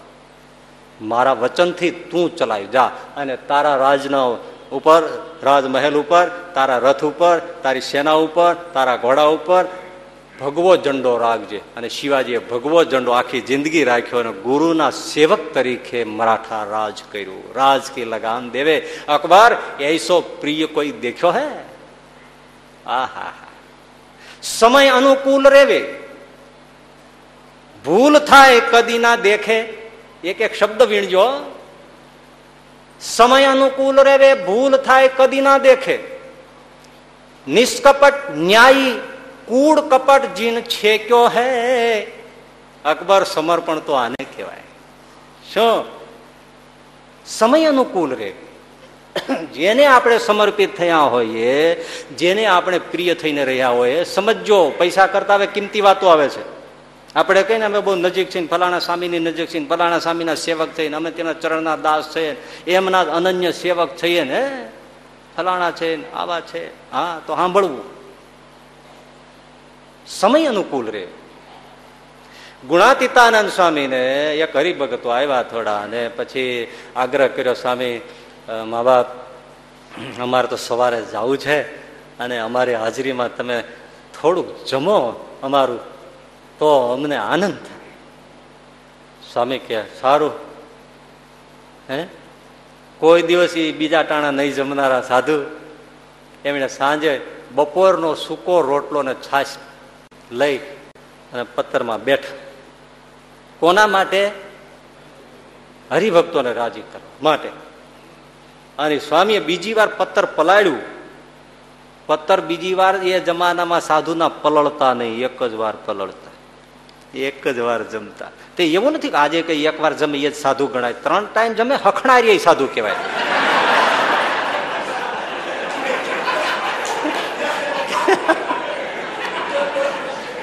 આ કેમ ઓલા બધા ફ્રેન્ડ્સ બધા ઊભા હતા બેઠા હતા વાતો કરતા. કે ઓલો કે સોમવાર રહો, ઓલો કે મંગળવાર રહો, ઓલો કે બુધવાર રહો, ઓલો કે ગુરુવાર રહો, ઓલો કે શુક્રવાર રહો, ઓલો કે શનિવાર રહો, એક જણો કે રવિવાર રહો, એક જણો કે હખણો રહો. એ હખણા રહેવું બહુ સારો વાર છે. મોટા મોટું વ્રત છે હખણા રહેવું બાકી ગુરુવાર રહેતો હોય કોઈના ખિસ્સા કાપતો હોય તો? એ નકામું છે. એના કરતા હખણો રહેતો હોય શ્રેષ્ઠ છે. અને ભાઈ ઓલા મંદિરમાં રહેનારા લોટિયા સાધુ હતા. લોટિયા સાધુ એટલે લોટા રાખતા એવું નહીં જુનાગઢ નો ઇતિહાસ જાણ્યા જેવો છે બધું. ભાઈ, ઓહો. લોટ બાજરાનો લે, પાણી નાખે અને ડોય બપોરે પી જાય. એક ટાઈમ જ. ચૂલે ચડેલું કશું ખાય નહીં એવા જુનાગઢમાં ત્યાગી, વૈરાગી, ગુણાતીત બાપની વાતોથી થયા હતા. ચૂલે ચડેલું કાંઈ ન લેવાનું. બાજરાનો લોટ લઈ પથ્થરમાં નાખીને પાણી નાખીને ડોઈને પી જાય એક ટાઈમ અને ભજન કરે. શું વૈરાગ? એ લોટિયા સાધુ કહેવાતા. ગુણાતીતાનંદ સ્વામીને બીજો સહજાનંદ આવું માનવા માંડ્યા હતા. રોક્યા રોકાતા નહોતા. એવા ત્યાગ વૈરાગ જો હે ભાઈ? ગુણાતીતાનંદ સ્વામી બીજી વાર પથ્થર પલાળ્યું. જમાય ને? નીકળી ગયા અવગુણ લઈ. અને એ બધા લોટિયા સાધુ પછી અત્યારે જુનાગઢ ગુરુકુળ સ્વામિનારાયણ શાસ્ત્રીજી મહારાજે જે કર્યું ને કોલેજ રોડ ઉપર, એ જગ્યા એની. ત્યાં રહેતા. હમ. અને ત્યાં એમણે ગુણાતીતાનંદ સ્વામીની પરિભ્રમ બાપા કરીને મૂર્તિ પધરાવી છે, ધાતુની. એ દરવાજો છે ને એમાં જતા જમણી બાજુ આવશે. એની પૂજાના આરતી સહજાનંદ સ્વામી નહીં. ગુણાતીતાનંદ સ્વામી. પણ અવગુણ લઈને નીકળી ગયા. પછી જગ્યાનો તો આખો બહુ મોટો ઇતિહાસ એ કહેવા બેસીએ તો વાતનો વાતનો અંત આવે નહીં ભાઈ. ઓહો. હા. પછી શાસ્ત્રી મહારાજે જગ્યા લીધી. પણ શરત રાખી કે આ મૂર્તિ આમનામ રાખવાની. સ્વામી કે સારું રાખશું. બસ, હજી પણ મૂર્તિ છે, કારણ કે વચન આપ્યું છે. અને આરતી પૂજા કરવાની સારું કરશું. રોજ છોકરાને દીવાબત્તીની આરતી કરે. કીધું છે એટલે કરવા અને ગમે તો તો સાધુ છે. શ્રીજીના છે. આ બધી કથાઓ છે, એ આખી પ્રકાશપુરી કહેવાતી. શું કહેવાતું? પ્રકાશપુરી. અરે, એનો આખી જુદી કથા થાય, એવડી એની ઇતિહાસ છે. સમય અનુકૂળ રેવે ભૂલ થાય કદી ના દેખે. આપણે જેની સાથે હેત છે, ભૂલ થાય. પણ ભૂલ થાય એટલે વ્યવહારમાં ક્યારે બોલાવાય? કોઈ ન ચલાવાય, કોઈ વ્યવહારમાં પેલું થાય. હા? સમય અનુકૂળ એને રહેવાનું, એને અનુકૂળ જેવું હોય એમ રહેતા હોય. એમાં જેને એને અર્પણ થયો છે એ દોષોનો કાઢ્યા કરે.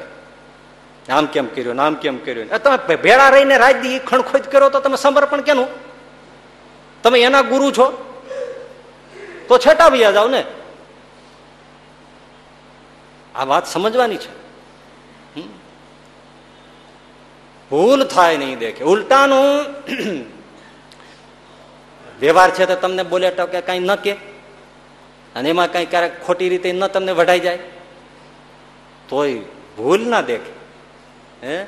પેલા જુનાગઢની સભામાં શિવલાલ શેઠને મોઢામાં સારું નહોતું, સોપારીનો કટકો નાખ્યો અને બેઠા હતા. મોઢામાં મોળ આવતી હતી એટલે. અને એમાં સોપારીનો કટકો કડક દિન થાય. એ થયો અને વ્રત સાધુ હતા, તે બોલી ગયા. એ કે, આ કયું કૂતરું હાડક્યું કરડે છે? તો ગુણાતીતાનંદ સ્વામી કહે, સાધુરામ, આ શિવલાલ શેઠ એને ન કહેવાય. એને સારું નથી એટલે લઈને બેઠા છે મોઢામાં. અને તમે આનું અપમાન ત્યાં તો શિવલાલભાઈ ઊભા થઈને થૂકી આવ્યા, કોગળા કરીને આવ્યા એટલે સાધુ દંડવત કર્યા. મા બાપ, તમારે કેવું જ પડે. તમે ન કહો કોણ કે નવ લખો શેઠ. અને આપણે તો સભામાં જ ઊભા થઈ જાય થૂકવા માટે નહીં, આને માથે થૂકવા.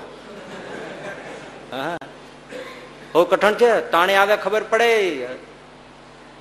ભૂલ થાય નહીં દેખે. ભૂલ થાય માથે માથે પોતાને ઓઢી લે. હાલો, કોઈને ત્યાં પધરામણી જવાનું છે. હું તો એક્ઝામ્પલ થોડા થોડા આમ દઉં. સમજવા જેવા. અને પછી કોઈ સંજોગે ન જવાયું. તોય વચ્ચે જે હોય ને, એ પોતાને માથે ઓઢી લે. ના, સ્વામી તો આવવાના જ હતા. પણ શું છે? મેં ના પાડી. એટલે ઓળિયો ગોળિયો કોને માથે ગયો? આને માથે પોતે જેને હેત છે, એને બચાવી લે. ભૂલ થાય નહીં દેખે, વગોવે નહીં, ભૂલ માથે ઓઢી લે. અને વાતે વાતે ભૂલ નો કાઢ્યા કરે. વાતે વાતે ભૂલ કાઢવી તો છેટું રહેવું.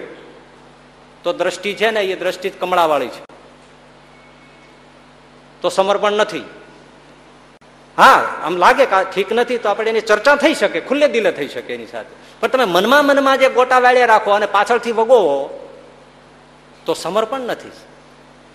હમ, એટલે જ પછીની લાઈનમાં નાખ્યું, નિષ્કપટ ન્યાયી કૂળ કપટ જીન છેક્યો હોય. છેક્યો લઈને ચપ છકો મારી દીધો. એ જેની સાથે એને સમર્પણ હેત છે, એની સાથે કૂળ કપટ નહીં. અંદર રિઝર્વેશન કશું નહીં. નિખાલસતા પૂરી. રમાડવાના નહીં. મોઢેથી સારું સારું બોલે, ભલે ભલે સામે, તમે થવા છો. આહા. પાછળથી સમજાવો આ તો આપણે હું આમ રાખીએ, એટલે આપણે હાઈલે રાખીએ બધું. એમ. આવા બહુ હોય છે સત્સંગમાં. આને બટરપટ્ટી કહેવાય. એટલે નામ ઠામ નહીં આપું. એક સ્વામીજી હતા, હું બાજુમાં બેઠો હતો. એક હરિભગત આવ્યો. એ કે, સ્વામીજી મને થયું તમને જ પૂછું. એટલે આમ હરતા ફરતા બોલતા હોય, નજીકનું હોય, એટલે છે જે ઓળખતા જ બધા, સારી રીતે એટલે આવો બે હવે સ્વામી, મેં એકાદશી કરવાનું નિયમ લીધું છે, પણ મને કઠણ બહુ પડે છે. તે માથું ચડી જાય, ઉલટીઓ થાય, તાવ આવી જાય, તો હવે મારે શું કરવું? એટલે પેલા સ્વામીજી કે, તમે લીંબુનું શરબત પી લો એક, બે વાર. અને એ ન ફાવે, તો એકવાર દૂધ ને કેળું લઈ લો એ ન ફાવે તો એકવાર તમે ફરાળ કરો. મોરિયાની ખીચડી કે આવું કઈ સાબુદાણા જે ફાવતું એ લઈ લો. મૂળ તો આપણે ભજન કરવું છે ને. આમ દુઃખી ન થવું. સાચી વાત છે. ભૈયા ગઈ બીજાને જઈને એને શું કીધું ખબર? આને સાધુ કહેવાય. આપણે એકાદશી ન થતી હોય તો સાધુ તો આપણને ઉલટાનું એમ કેવું જોઈએ કે મુકતા નહીં. અને આ તો કે ઢીલા પાડી દીધા આપણને. કે વાંધો નહીં તમે દૂધ પી લેજો ને, કેળું ખાઈ લેજો. તો કોડા પૂછવા શું કામ આવ્યો તો? તારી માએ મીઠું નહોતું નાખ્યું? આ પૂછવા શું કામ આવ્યો? બહુ મને રોષ ચડે આવો. તમે શું કામ એને મોઢે સારું લગાડો છો? અને તમે એમ માનો છો કે હું તમને જ પૂછું, બીજા કોને પૂછું? એમ પૂછીને તમે પાછા અવગુણ ગાવ છો? આવો કૂડ કરવાની શું જરૂર છે? તમે ક્યાં એવું પૂછ્યું છું કે મારાથી થતું નથી મને બળ આપો, તો સાધુ ચોક્કસ કે. કે અમે મહારાજને પ્રાર્થના કરશું તમારો ઉપવાસ થાય. આ તો એક બે હાવ એક હળવું દ્રષ્ટાંત દીધું. પણ કોઈ દિવસ જેને પોતાના માયને, તો છેટું રહેવું ને. એકદમ આપણે હાવ ક્લોઝ રહેવાની, આપણે દાવો કરવો અને પછી સતત એને રમાડ્યા રાખવા. એને એમ લાગે કે આપણા જ છે ને છતાં અંદરથી આપણે ગોટા કાઢતા હોય કે ભાઈ ના, આટલું જ મનાયો આટલું તો બધું સાંભળી રાખવાનું. એમ હોય તો પછી છેટા મરો ને પણ કોણ કહે છે તમને? કંકોત્રી લખી હતી? ડેડ લાઈન નાખીને જ આવો છે એને સમર્પણ કહેવાય. પ્રીત તહા પડદો નહીં, જહા પડદો તહા નહીં, પ્રીત. પ્રીત અને પડદો દોનું રખે વો તો દુશ્મન કી રીત. એ તો દુશ્મન છે. અને પછી કે સત્સંગ કરીએ છીએ પણ શાંતિ નહીં થતી. ક્યાંથી થાય? તમે એક કઈ સાધુનો અવગુણ ગાયા વગર રહ્યો છો? શાંતિ નથી થતી. શાંતિ હું જીવડા પડશે આવડાવડા.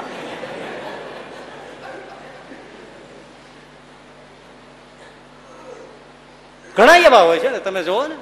મોઢે બહુ સંત, તમે સામે બહુ સારો ઓહો તમે આવો ને, અમારો પ્રસંગ શોભી જાય. તમે આવો ને, બહુ સારું થઈ જાય. હે, બધા ખુશ ખુશ થઈ જાય. જાહેર સભામાં સારું બોલે. પછી સાધુ પ્રવચન કરીને નીકળી જાય ને, પછી જેટલું ખરાબ બોલાય ને એટલું બોલે.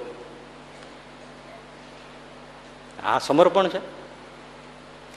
હું છે ને, બહુ જુદી જ રીતે ઘટનાને છે એજ ઇટ ઇઝ નહીં કહું. કારણ કે જો કહીશ તો ખબર પડી જાય ખબર પડી જાય છે તો ઉપાધિ થશે. ઉપાધિ થાય છે, દુઃખ થશે. એટલે હું તમને બહુ જુદી રીતે સમજનાર સમજી જાય શાસ્ત્રીજી મહારાજ પાસે બે પાંચ જણાને કંઈક સંપ્રદાય કે સત્સંગ કે ગામડાનો કંઈ વિવાદ હશે, એટલે એ બાબતે સ્વામી પાસે આવીને થોડો ડખો કરવો. એટલે હવે શાસ્ત્રીજી મહારાજ ક્યાં છે એ કોણ જાણે? એટલે એક વ્યક્તિને કીધું, તમે જોઈ આવો ને શાસ્ત્રી મહારાજ ક્યાં છે? બનેલી ઘટના કહું છું, પણ જુદા જુદી રીતે કહું છું, જેથી કોઈને ખબર ન પડી જાય. પડે એને જ પડે ખબર. એટલે એક વ્યક્તિને મોકલી, તમે જોયા હો, શાસ્ત્રી મહારાજ ક્યાં છે? આપણા ગુરુદેવની વાત ચાલે છે. અને પેલો આવ્યો. એ કયા સ્થાનમાં તો એ નહીં બોલું, નહીં તો ખબર પડી જાય. એટલે આવી, જેવા હરિભગત આવ્યા, એટલે વ્યક્તિ આવી. કારણ કે સાધુ છે, ગ્રસ્ત, એ હું નહીં બોલું. વ્યક્તિ બોલીશ. એટલે એને દંડવત કર્યા. સ્વામી કે, ઓહો, હો હો આવ્યા તમે, આવ્યા. રાખો રાખો રાખો. હવે જેને ઘેરે શાસ્ત્રીજી મહારાજના ઉતારા થતા, હવે એ તો કેટલા નજીક હોય. એ જ વ્યક્તિ, સ્વામીને ખબર છે આ કપટી છે? જેને ઘેરે ઉતારા થતા હોય. એટલો નજીક હોય. સાસી મહારાજ સાસી મહારાજ કઈ સેવા કરતો હોય. રાખે રાખે રાખે. બેઠા. થોડી ઘણી વાતો થઈ. વાતમાં જ વાત એને પૂછવું હતું એ કે સ્વામી, હમણાં અહીંયા જ બિરાજો છો ને? સ્વામી કે, હા, હમણાં ક્યાંય બીજે જવાનું છે ક્યાંય? ના ના, હમણાં સ્વામી કે, મારે ક્યાંય કોઈ જવાનો પ્રોગ્રામ નથી. હું અહીંયા જ રહ્યો, હમણાં રોકાવા. કેટલું આમ અઠવાડિયું પંદર દિવસ? ના દસ એક દિવસ તો ખરા. એને એટલું જ જાણવું હતું. અને વહી ગઈ વ્યક્તિ. અને બીજો દી થયો ને, ઓલો કાઠલો આવ્યો કમઠાણ. સ્વામી તો સમજી ગયા કે આ ઓઈલો જે આવ્યો હતો ને, એ આટલા માટે જ આવ્યો હતો. કે જોઈ ગયો કે અહીંયા છે કે નહીં એમ? હે? પછી તો જે વાત થઈ થઈ. સ્વામી તો એને કોઈ દિવસ કીધું નહીં કે તે આવું કેમ કર્યું. પણ થોડા દિવસ જ થયા અને એ ગાડી લઈને એ વ્યક્તિ જતી હતી. રોડ ઉપર એક્સિડન્ટ થયો ત્યાં ત્યાં પતી ગયો. આ કપટ કરનારો હોળના ભાવમાં ગયો. કપટ કરાય? મારી નાખે. એટલે કપટ કરીને કર્ણ મહાવિદ્યા શસ્ત્ર વિદ્યા શીખવા ગયા. કોની પાસે? પરશુરામ પાસે. પરશુરામને નિયમ હતો, બ્રાહ્મણને શીખવાડવું. અને આમણે ખોટું કીધું, કર્ણ ક્યાં બ્રાહ્મણ હતા? હું બ્રાહ્મણ છું, ખોટી હાથે જનોય પહેરી લીધી. અને પરશુરામ વિદ્યા ભણાવી. અને એક દિવસ સૂતા છે ને, એમાં પછી ઓલો ભ્રમર થાય છે, હે? અને ડંખ વાગ્યો અને લોહી નીકળ્યો, કર્ણની જાંઘમાંથી. અને લોહી હાલતો તો હેલ્યો નહીં. આને પરશુરામના આ છાતી ખુલ્લી હોય ને વાહો પીઠ ખભો, એની નીચે લોહીનો રેલો ગયો. તે દીના માણસોના લોહી ભરાવદાર કે જ્યાં ઢગલા થઈ જતા. અત્યારે તો બ્લડ ટેસ્ટ માટે ખેંચ્યા તો પિચકારી ખાલી આવે એમને હા ઘણા બ્લડ ડોનેટ કરવા જાય તો. એટલે કોથળી ચડાવે હજી સો એમએલ લે ત્યારે બે બંધ થઈ જાય. ત્રણ કોથળી ચડાવે તો ભાનમાં આવે. તે તો લેવા ગયો તો દેવા આવ્યો. સો એમએલ આપ્યું અને ત્રણ કોથળી ચડાવીને વીયો આવ્યો. પરશુરામને જેવો રેલો આવ્યો અને ગરમ લાગ્યું અને જાગ્યા. આ જોયું. આ બ્રાહ્મણનું કામ નથી. અને પરશુરામની દાઢી ફાર ફાટ ફટ ફટ થઈ ગયો ખબરદાર બોલ છો છો તું કોણ? તું બ્રાહ્મણ નથી. બાળીને ભસ્મ કરી નાખો, કોણ છો તું? અને પરશુરામની ત્રાડ એટલે શું કહેવાય? કરણ કે મહારાજ, ગુરુ મહારાજ, શાંત થાવ. બાળીને ભસ્મ કરી નાખું, બોલ તું કોણ છો જાતિનો? મહારાજ, હું ક્ષત્રિય છું. ક્ષત્રિય છો. મને છેતરો. બધી વિદ્યા લીધા પછી. આજ ન ખબર પડી હોત તો? જા, હું તને મારી નથી નાખતો, તે પેલાથી માગી લીધું એટલે. અને એક શિષ્ય થયો છો, પુત્રવત ગણા નહીં તારા પ્રાણ લઉં. પણ જા, ખરે સમયે બધી વિદ્યા ભૂલાઈ જશે, જા. અને મહાભારતના યુદ્ધના મેદાનમાં જ્યારે પહેલું પૈડું ઘસ્યું અંદર, અને પછી જે શસ્ત્રોના સંપાદ કરવાના થયા છે, ઘસ્યા પહેલા, કોઈ મંત્ર જ યાદ ના આવે. બધી વિદ્યા ભૂલાઈ અને કર્ણ ગયા.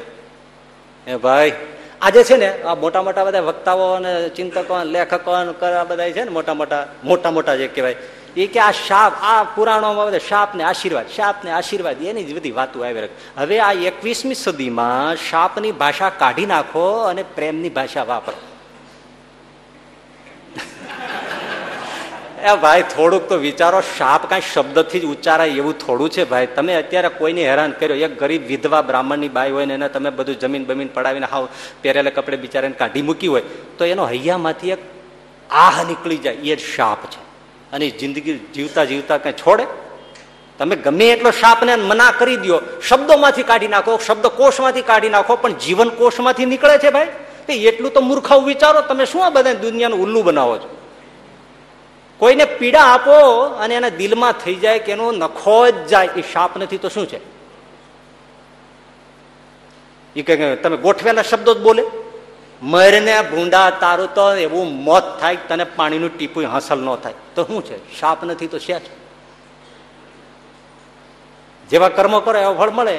વણ ઉચ્ચારેલા શબ્દો હોય છે, અહીંયાની આહ નીકળે, એ જ મોટો શાપ છે.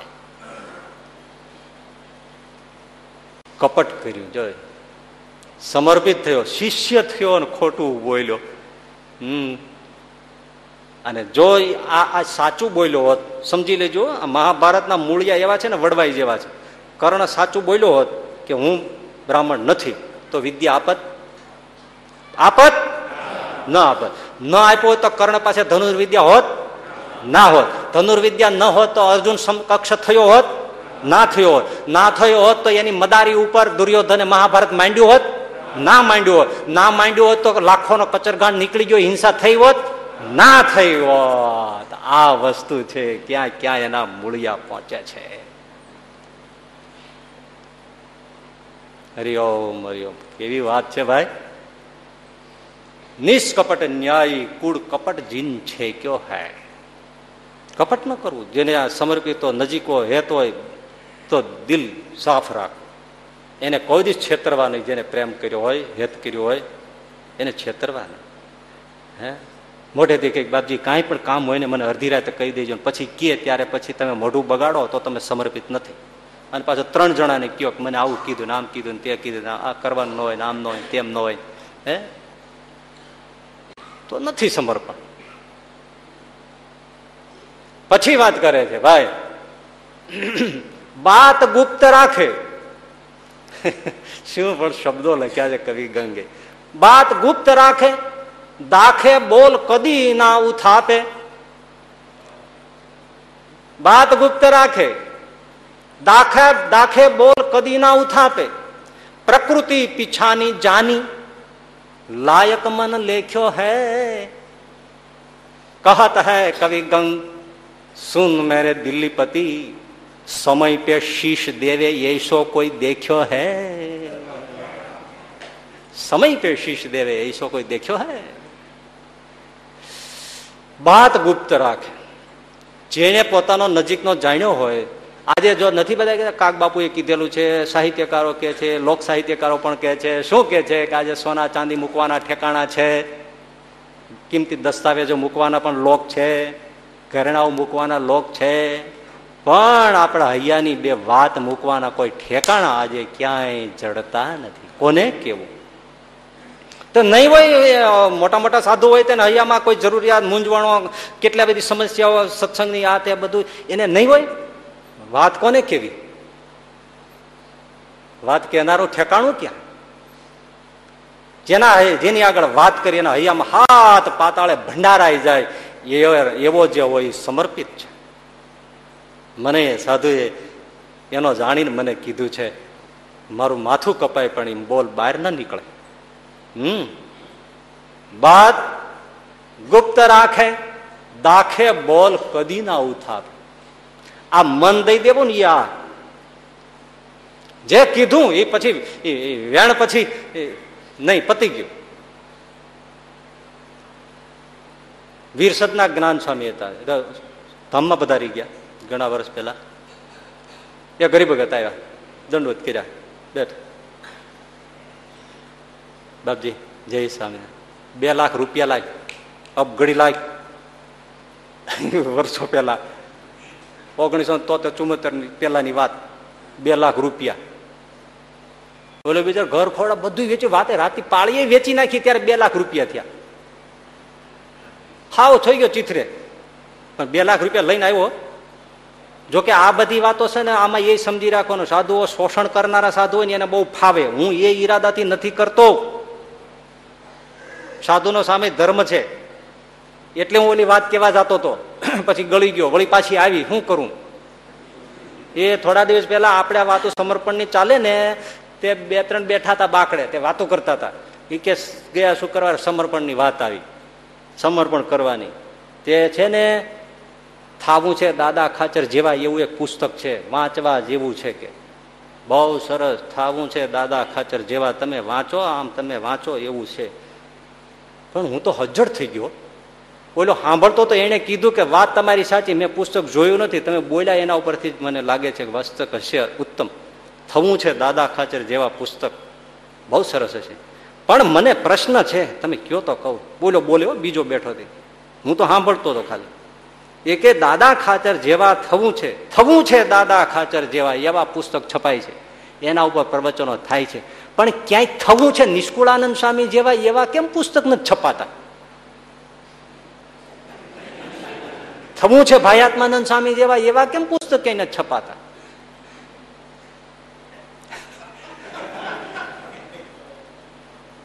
તમારો ધર્મ છે સમર્પણનો, સમજી રાખજો. પણ જે એના બાને સાધુઓ શોષણ કરે, બધું વાળ વીટી તમારા ઉતારી લે, એ ઘોર દ્રોહી છે. એને ઓલાના હદબારું દઈ દીધું હોય તો સાધુનો ધર્મ છે કે લઈ જા. શ્રીજી મહારાજે બે હજાર, અઢી હજાર પાછા આપી દીધા. શાસ્ત્રીજી મહારાજ પાસે ગુંદાસરાના મૂળજી ભગત આખો ડબરો ઘરેણાનો ભરીને લઈ આવીને સ્વામીને પગમાં મૂકી દીધો. લ્યો મા બાપ, વાપરજો. સ્વામી કે, હા હા હા હા, આ શું છે?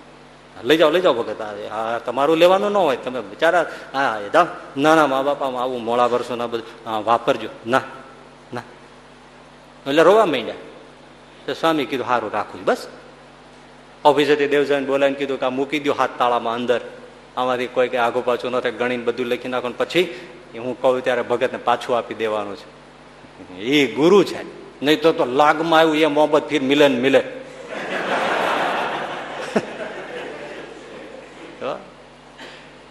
એનો સામે ધર્મ છે એમ.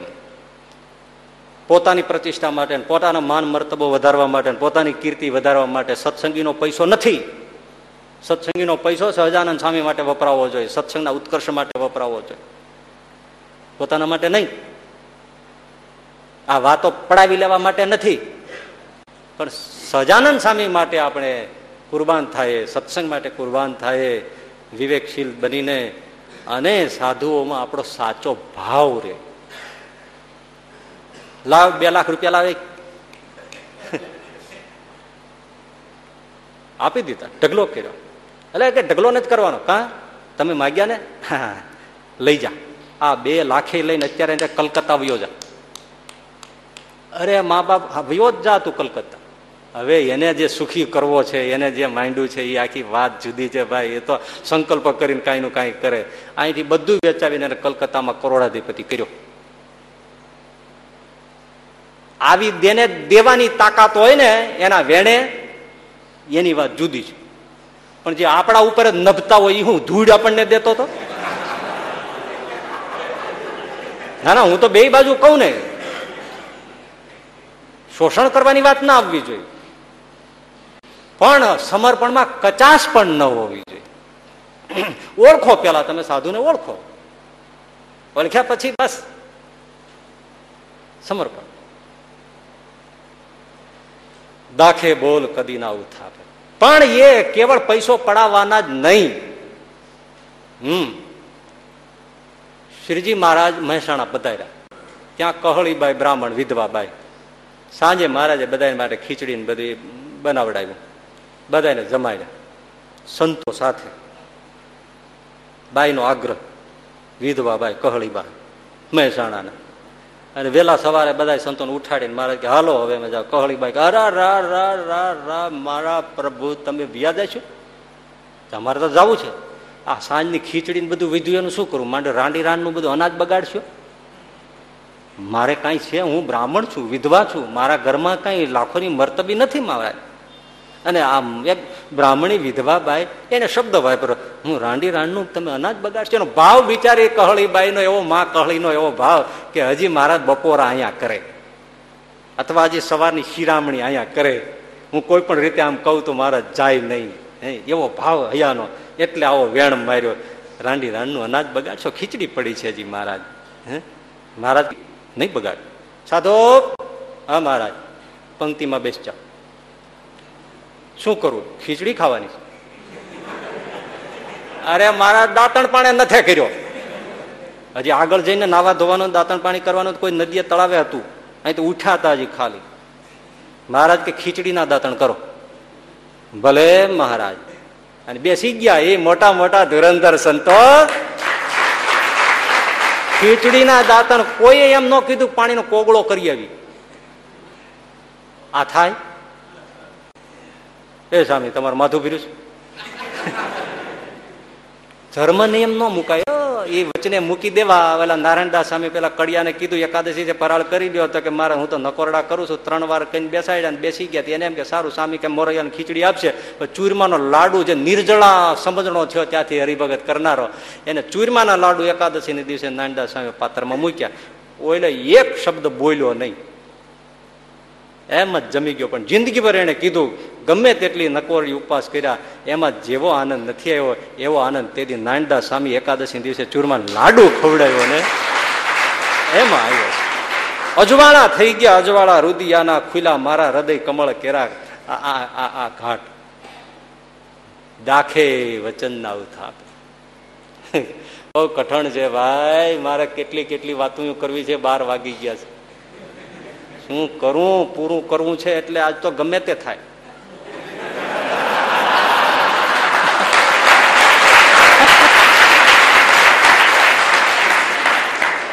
બહુ મોટી વાત છે. આપણે જે વ્રત નિયમ લીધા હોય, એ છોડાવવા ન છૂટે કોઈ.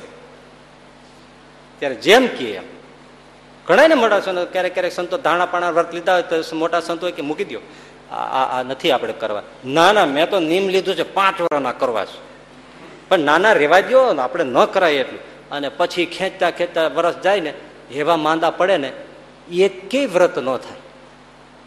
એકેય એકાદશી ન થાય, તપ ન થાય, વ્રત ન ખાય ત્રણ ટાણા ખાવા જોઈએ. આવું અવળું કેમ થઈ ગયું? ગુરુનું માન્યું નહીં. પણ એ બધે વ્રત નિયમ તપ બધું મૂકવું, વચને દાખે, બોલ, નાવ, થાપે. કીધું. હાલો. હે? અમારી એક હરિભગત છે. બહારનું કાંઈ ખાઈ નહીં આ તો ખાલી મને યાદ આવી ગયું, એ મારે ગણવું તો જોઈએ ને એટલે હું કહું ને. હા. ક્યાંય બહારનું કાંઈ ન ખાય ને? આ ચોકલેટ, આઈસ્ક્રીમ, આ તે કશું બહારનું કાંઈ ન ખાય. બિસ્કિટ બિસ્કિટ, બધું કશું કશું અડે જ નહીં બહારનું. પણ હું પાછો એવો તો હું એને આપું. મેં કે એ, ખા. આ લે આ ચોકલેટ. પણ જ્યારે જ્યારે મેં આપ્યું છે, ત્યારે એને ના જ પાડી નથી. કશું જ નહીં. હું આપું, ખાઈ જાય બાકી અડે જ નહીં. એને સમજણ ક્યાંથી આવી? હજી મને નથી ખબર. કે આ કે ત્યારે ખવાય. પછી હું આપું ખાઈ જાય બિસ્કિટ આપું તોય ખાઈ જાય આઈસ્ક્રીમ આપું તોય ખાઈ જાય, ચોકલેટ આપું તોય ખાઈ જાય. બાકી જિંદગી તમે મારી નાખો તોય ન ખાય. હું આપું જ ખાઈ જાય. એને નક્કી મને થાય કે આ વાત ઉત્તમ છે ભાઈ. આપણે વ્રત તપ જપ કોઈના લોપાવા નથી, પણ મૂળ વસ્તુ એ છે કે એ મન મૂકવું ને કલ્યાણ શેમાં છે? પરોદભાઈ ને મહારાજ ને વાત કરી મહારાજ ને એકવાર પરોદભાઈ કીધું કે, મહારાજ, આ તમે પંચ વર્તમાન પાળો પંચ વર્તમાન પાળો એમ કહો છો, પણ આખું બ્રહ્માંડ પંચ વર્તમાન પાળતું હોત તો તમે કલ્યાણ કેમ કરો શ્રીજી મહારાજ સહજાનંદ સ્વામી તેથી બોલ્યા પરોતભાઈની સામે સંતોની સાક્ષીમાં સાંભળો પરોતભાઈ તો હું પંચ વર્તમાન લોપે એનું કલ્યાણ કરું. લોપે એનું કલ્યાણ કરું. કે કેમ નહોતું કર્યું? પરશુરામે લોહીના કુંડ ભર્યા. પેલા કુરુક્ષેત્રમાં. અને શું એને પ્રતિજ્ઞા કરીને જાહેર? આ લોહીના કુંડમાં જે નાય એનો ઉદ્ધાર. લો બોલો. લોહીના કુંડમાં નાય કલ્યાણ થાય? પણ કર્યા એને? કલ્યાણ તો ભગવાનના વચનમાં છે, બાકી નથી. મરી જાઓ તોય નથી. એટલે જ ભાઈ ભગવાન, સત્સંગ, સંતો આજે બધું છે ને, એ જ મુખ્ય છે. એમાં છે. ભાઈ, ડોક્ટર કે તમે પાળો, વાત પતી ગઈ. સાધુ કેન પાળો. હા, સુવર્ણ થઈ ગયું, હીરો થઈ ગયો, ભાઈ. તો મનના ધાર્યા કરો. ઉપવાસ કરો ને, લાગ લાગડ પાંચ પાંચ કરો અને સાધુના કહેવાથી એક ટાણું એક વખત કરો. વાત ફરી જાય. દાખે બોલ ના ઉથાપે. પ્રકૃતિ પીછાની જાની. એ જેની સાથે હેત છે સમર્પિત છે એની પ્રકૃતિ જાણીને શું કરે? લાયક મન લેખ્યો હે. એને જેમ ગમે એમ લાયક થઈને જીવે. પોતાનું મૂકી દે. એની પ્રકૃતિ જાણે કે આની પ્રકૃતિ આવી છે. પછી એને જેમ લાયક થાય એમ મનને ફેરવીને જીવે. એને સમર્પણ કહેવાય. કહત હે કવિ ગંગ, સુન મેરે દિલ્હી પતિ સમય પે શીશ દેવે, એસો કોઈ દેખ્યો હે? માથું આપવાનું થાય ટાણું, માથું આપી બાકી કે મારો દોસ્ત જરૂર પડે ત્યારે માગી લેજે. હવે એમાં ઓલો ખરીદીમાં નીકળ્યો અને પાંચ હજારનો માલ લીધો. માલ લઈને ખિસ્સામાં હાથ નાખવા ગયો, તો ખિસ્સામાં કંઈ નહીં, પાકીટ ઘરે રહી ગયું. હવે અહીં બંધાવી દીધું. વિચાર કર્યો, જાવું ક્યાં? એક ફૂટી કોડી નહીં વિચાર છો કે મને કહેતો તો જરૂર પડે માથું માગી લેજે. એવો દોસ્તાર બાજુમાં જ છે. એને ત્યાં જઈને કે જો મેરે લલુગડે આવ્યો છું. પાંચ હજારનો માલ બંધાઈ ગયો છે. પાંચ હજાર આજ આપી દે. કાલ તને પાછા. બોલો કે, તને દોસ્ત, એકવાર કીધું ને જરૂર પડે ત્યારે આપણા જેવો દોસ્ત કામ ના આવે. તો બીજું શું કામ આવે? હે? આલે પાંચ રૂપિયા સિટી બસમાં બેસીને પાકીટ લઈ આવી. વાહ. આવ્યો કામ. બાકી કે માથું માગજો માગશું આપી દેજો એટલે તારે અમને હું જેલમાં નાખવા? માથું કપાવીને? કોર્ટ જ થાય ને બીજું કેસ થાય ને, માથું કપાવ્યું હું આણી જ માગ્યું ને કાપ્યું. અને તારા માથું શું, ભાજીપાલો થાય કઈ? વઘારીને ખવાય છે? સમય પે શીશ દેવે. મહારાણા પ્રતાપ હલ્દી ઘાટમાં લડતો હતો ત્યારે ચેતકનો પગ કપાણો ત્યારે બાજુમાં હતો એને રાજ મુગટ અને છત્ર પોતાનું ઉપર લઈ લીધું. સમય પે શીશ દેવે, એ શું કોઈ દેખો હે? ઉદયકુમારને માટે પન્નાધાએ પોતાનો દીકરો ચંદનનો ઘા કરી દીધો અને પોતાના ઉદયને બચાવી લીધો અને મહારાણા ઉદયને એનો દીકરા પ્રતાપ. હે? અને અહીંયા જુનાગઢનો રા નવગણ આડીદર બોડીદળમાં પેલો દેવાય બોદલે પોતાનો દીકરો ઉગો આપી દીધો. અને રા નવગણને બચાવી લીધો. અને રા નવગણને લઈને આવનારી પેલી વાલબાઈ, વડારણ એની સાથે ભીમ, રખેર, ભંગી, એના કચરા વાળવા બજારમાંથી એનો મોટો ટોપલો, એમાંથી કચરામાં રા નવગણને સુવડાવી દીધો હતો. એટલે જુનાગઢના બજારમાં જે દુશ્મનોનું દળ કટક ફરતું હતું, એને ખબર ન પડે કે આ ટોપલામાં રાજ બીજ, વિંશ છે. આમાં રાજવંશ બીજ છે એ ખબર ન પડે. કચરા તો ભંગ્યાના માથે હોય જ.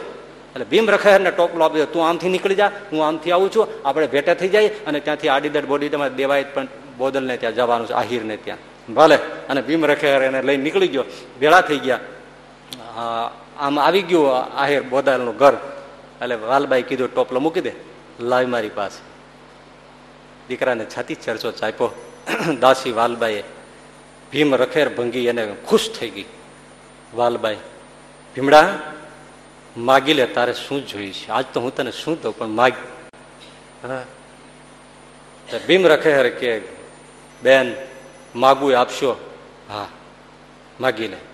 તો તમારા ભેટમાં કટાર છે મને, આપો સોનાના મૂઠ વાળું સોનાના નંગ જડેલી કટાર વાલબાઈના ભેટમાં ખોસી દઉં એ દાસ દાસીઓ પણ કઈ જેમ તેમ હોય ના હોય, વીજળીની ચમક જેવી હોય. આજના તો બધા ઘરઘટી આ મારીને વૈયા જાય છે. ઈમાનદારી ક્યાં છે? એ સોનાની કટાર, એને એમ થયું કે આ સોનું છે, એટલે ભીમ રખેર ભંગીને થોડો એમાં મોહ થયો. આપી દેવા દો. એ કટાર એને આપી. પણ હજી તો વાતને, નેણને મળાપો થાય, ન થાય, ત્યાં તો કટાર ખેંચીને ભીમ રખે પોતાની છાઈમાં ઘાચ દઈને લોહીના ફુવારા ઉડી ગયા ભીમ રખે ઢળી પડ્યું. હા હા હા હા, ભીમડા તે આ શું કર્યું? બેન, મેં બરાબર કર્યું છે. અમે તુચ્છ વર્ણ કહેવાય, હલકું વર્ણ કહેવાય, નાનું વર્ણ કહેવાય, રાજવંશ વીજને અમે બચાવ્યું છે, એવું અમારી આવડી મોટી વાત અમારા પેટમાં રે નહીં. અમે નાનું વર્ણ ક્યાંક બોલાઈ જાય કે હું રાજવંશને આડીદળ બોદીદળ મૂકી આવ્યો છું, ત્યારે નખો જ નીકળી જાય. માટે કોઈ શંકા જ ન રહે, માટે મારી જીભને બંધ કરી દઉં છું. જા બા. આ હા. કોઈને કેવા જેવું રે નહીં. તને કોઈ દી એમ ન થાય, કોઈ જીવતો હોય તો કોઈ દી બોલશે ને કોઈ. હું તારી સામે જ પ્રાણ તજી દઉં છું ભીમ રખેરે પ્રાણ છોડી દીધો. આ સમર્પણ છે. હે? સમય પે શીશ દેવે, એસો કોઈ દેખ્યો હે? રામાનુજાચાર્ય દક્ષિણમાં આપણા પરંપરાના ગુરુ. રામાનુજાચાર્ય. ત્યાંનો રાજા શૈવ પંથી કટ્ટર. શિવને માનો. વિષ્ણુને માનનારાને મારી નાખે આવો કાતિલ. અને એમાં રામાનુજાચાર્ય પધાર્યા. અને એને સંદેશો મોકલા લખી દો શિવાત પરતરહ નાસ્તી. આવું લખી દો શિવથી પર કોઈ નથી.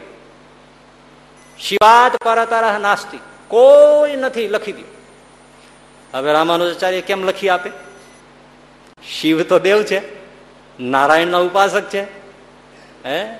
વિરાટ નારાયણના, નાભીમાંથી બ્રહ્મા નીકળ્યા, હૃદયમાંથી વિષ્ણુ નીકળ્યા, લલાટમાંથી રુદ્ર નીકળ્યા, આ બધાનો બાપ તો વિરાટ નારાયણ છે અને આ બધી વાતો કર્યા રાખે, આ સમજે નહીં. લખી દીધું. શું લખ્યું? દ્રોણમ અસ્થિ તતઃ પરમ. એટલે શું? દ્રોણ એક માપ છે. ક્યુ માપ? માણું. માણું એટલે પાલી. અને શિવ પણ એક માપ છે. એટલે એ કેવું માપ છે? પવાલી. એટલે લખી દીધું, પવાલી કરતા પાલી મોટી.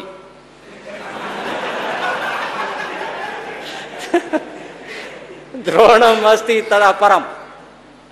એ લઈને ગયો ઓલો માણસ અને વાંચ્યું. મારા શિવને પવાલી કીધી. અને વિષ્ણુને પવાલો કીધો, મોટો પાલી કીધા. અને માણસો છૂટ્યા. એમના શિષ્ય મહાપૂર્ણ હતા, એમને ખબર પડી ગઈ કે ગુરુને લઈ જાય છે એટલે એને બહુ પીડા આપીને મારશે હાથ જોડી દીધા, મહાપૂર્ણ ગુરુદેવ, મારા હમશે તમે અહીંથી નીકળી જાઓ. કેમ? જે થશે જોયા જેવી નહીં થાય. હું તમારી ગાદી ઉપર તમને પગે લાગીને બેસી જાઉં છું. નીકળી જાઓ, હું રામાનું જ બનું છું. હા હા હા. શું વાત છે તમે જુઓ? નીકળી ગયા રામ, રામાનુજાચાર્યને એને સોગંદ આપીને વિદાય કરી. અને મહાપૂર્ણ શિષ્યનું નામ, ઐતિહાસિક ઘટનાઓ કહીએ છો, આમાં કોઈ ભાઈ એક વસ્તુના ગપગોળા હાંક્યા નથી.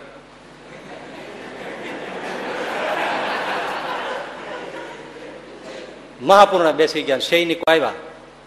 આ તમે લખ્યું છે? હા. દ્રોણ મસ્તી તત પરમ. હા, મેં લખ્યું છે. તમે રામાનુજાચાર્ય છો? હા. મેં લખ્યું છે. ચાલો સમ્રાટ બોલાવે. ચાલો. ઊભા રાખ્યા સામે. આ તમારું છે લખાણ? હા. રામાનુજ તમે? હા. સૈનિકો લોખંડના લાલ સળિયા ધગધગાવીને એની આંખમાં ખોચી દો. અને આવ્યા ધગધગતા સળિયા. ચાપ ચાપ આંખે ડોળા ફટ હેઠા પડી ગયા.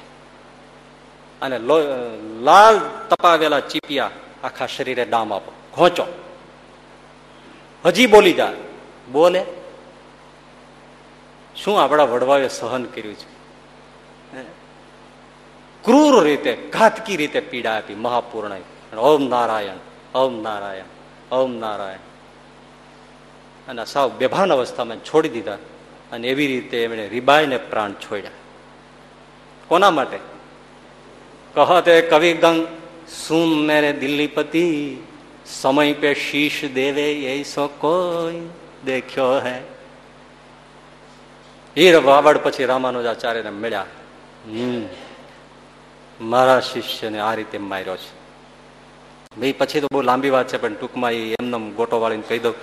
એ પછી રાજા છે ને, એવો રીબાઈ રીબાઈ મીરો છે. આ હા હા ભયંકર ત્રાસ. જીવતા એકોતેર રો રો નવરત જેવું દુઃખ ભોગ્યું અને પછી પ્રાણ છૂટ્યા આવું થયું. પણ સમર્પણની વાત બહુ મોટી છે. નાની નથી ભાઈ. મિટા દે અપની હસ્તી કો ગર કુછ મરતબા ચાહે. દાના ખાક મેં મિલકર ગુલે ગુલજાર હોતા હૈ. દાણો, ઘઉંનો, જુવારનો, બાજરાનો એ પોતાની સંપૂર્ણ અસ્તિત્વ મીટાવી દે ત્યારે જ એમાં છોડ કોટો કાઢી નીકળે. છોડ ઉગી જાય પછી નીચે દાણો ન હોય, જોયું છે ને? અને દાણો અકબંધ હોય તો કોટો ફૂટે નહીં. આપણે હજી અકબંધ પડ્યા છે. અને મરતબો એટલે કે માન મોટા સત્સંગ ને આ બધું બધું ઘણું બધું જોઈએ છે, અક્ષરધામ સુધી જોયું છે. પણ મિટા દે अपनी हस्ती को घर कुछ मर्तबा चाहे दाना खाक में मिलकर गुले गुलजार होता है આ સફેદ કપડું હોય એને આપણે કે લાલ કે કેસરી કે ભગવું રંગવું હોય તો એ પાત્રમાં નાખીએ કે દબોઈ નમાત એને આખું એ ડૂબી જાય ત્યારે રૂવા રૂવામાં એને રંગ ચડે પણ જો અડધું બહાર રહીએ અડધું આમ રહીએ કાબર ચિત્રું થાય હા આપણે કાબર ચિત્રા એટલે થયા છીએ હમ કારણ કે સંપૂર્ણ સમર્પણ થતું નથી સત્સંગમાં, ભગવાનમાં, એટલે આવું થાય છે. ના હસકર શીખે હે, ના રો કર શીખે હે, હમ જો કુછ ભી શીખે હે, કિસી કે હોકર શીખે હે. કોઈ ના થામવું પડે કોઈને સમર્પણ થયા વગર, સાચાઓને સમર્પણ થયા વગર, આ સત્સંગમાં જે કહ્યું છે ને આગલું એ વગર કંઈ થતું નથી. ડબકાદાર રેમા કરવા. ઘડીક સ્વામીને કહી, તમે અમારા. ઘડીક પછી કંઈક તમે અમારા નહીં. અમને તમારે જરાય બનતું નથી. તો શું કર્યું અત્યાર સુધી તો? હેરાન જ કર્યા ને? સમજીને સત્સંગ કરીએ પણ. અને હું તો એમ કહું છું, ન ફાવતું છેટું રેવા કાં કોઈ ના પાડે છે? પણ એક તો સતત આપણે એ અહેસાસ કરાવવો કે આપણે બહુ નિકટ છે, એ નજીક છે, એ વિશ્વાસુ છે એમના છે, એ પોતાના છે, અને પછી એમને ગોળ ગોળ રમાડ્યા કરવાનો કોઈ અર્થ જ નથી ને. એવું પાપ જિંદગી ન કરવું. સાફ સાફ રહેવાનું. જેથી કરી નિખાલસથી તમને કહી શકે નિખાલસથી એનો તમારો બંનાનો સત્સંગનો ઉત્કર્ષ થાય. એ સમર્પણની વાત છે. માટે આટલું કર્યા પછી સત્સંગ શરૂ થાય છે. પછી શું કરવાનું છે? એ આજે નહીં, આવતા શુક્રવારે. સહજાનંદ સ્વામી મહારાજ.